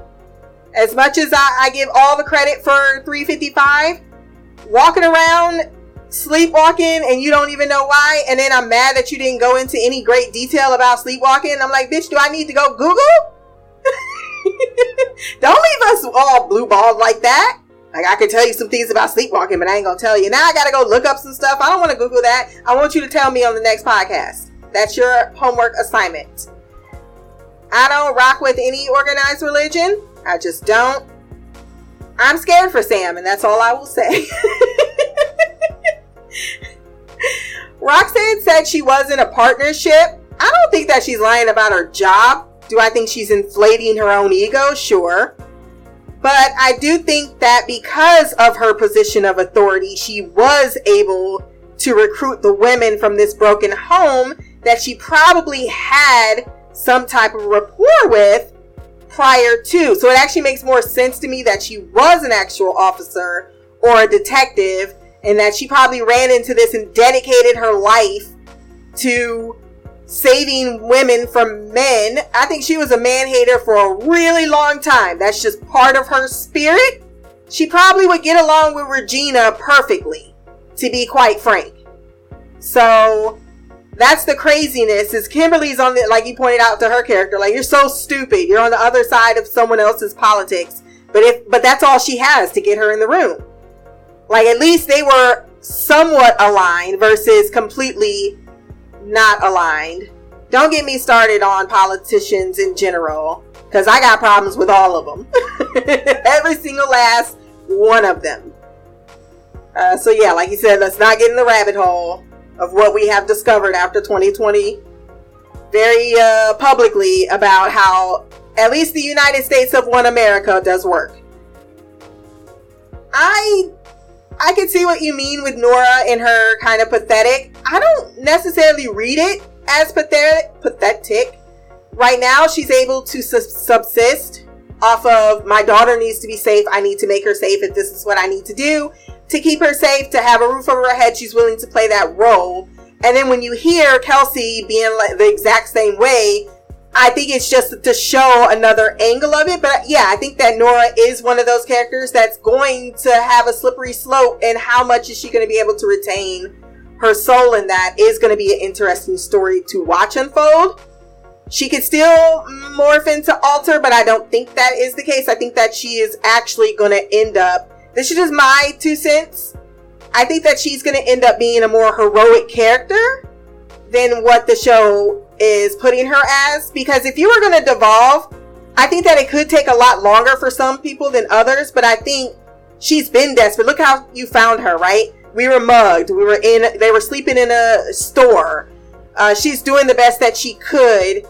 She has information that can possibly get her like all she has to do is technically put a gun to homegirl's face and kidnap her and drive a car to Washington. But she's still making an effort to retain despite what's happening to her to try to retain some part of who she was in her identity beforehand. It's not that she was a bad just because you're working for an administration doesn't mean you're or aligned. And I think that's really important to bring up. Just because somebody has different politics from you doesn't mean that automatically a horrible person. I think that everyone can draw a line somewhere. That's to say, if you're for abortion and I'm against abortion, I don't think you're evil because you're for abortion. I don't agree with you. I have my reasons for agreeing. But that doesn't mean that you're an evil person or that you are inherently bad or going to do bad things. And I think that we are having a hard time separating them. So I think the best thing for Nora's character is to really delve into a rather neutral character away from our main, rather connected cast and see how someone that isn't as privileged but kind of had some, and it'd be more of a story of how she regains her power to uh to be able to do something else. I don't think that she's down with this group. Like I feel with with Hero, she was already one foot in when she saw that damn food in the medicine cabinet. But Nora is still she's playing the political game. And that's uh there's a lot to be said about that cuz a lot of people play a lot of games just to get to where they want to be, but that doesn't necessarily mean that they're all the way down for that team. But I, I do find her very intriguing. Not so much as I think that her pathetic look is just her not processing a lot of what has happened to her. Um, she's rather numb to it all. She doesn't have the energy for it. But I don't know. Like I said, they could they could do a swerve. She feels more like Andrea than anything else right now. Um, and when I mean she, I'm talking about Hero. Uh, I think that she loves Sam. She likes. I like think she likes the validation of men. Period. And I think that she may be someone who's a predator of man of men, and she never really realized that about herself. They can definitely write the story any way that they want to write it with her, but it's all going to go to the same conclusion. If anything, they're giving us a lot more meat than they did with the the comic book character. Just more like, hey, she's here and she's doing this, and oh, okay, that seemed like a big turn, but sure. And never gave any insight to that. So, while yes, Hero is not a very likable character, she is very intriguing to watch because there is some part of her, some part of her, deciding to dedicate her life to other people and not hesitate to do it that coincides with that rather selfish nature of hers. So I gotta go get some McDonald's and I'll leave it here.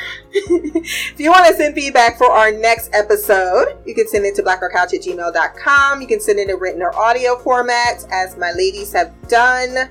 Or you can leave a comment below. My social media will be there as well. Remember to like, share, subscribe. Until the next time, peace, hair grease, and black girl magic.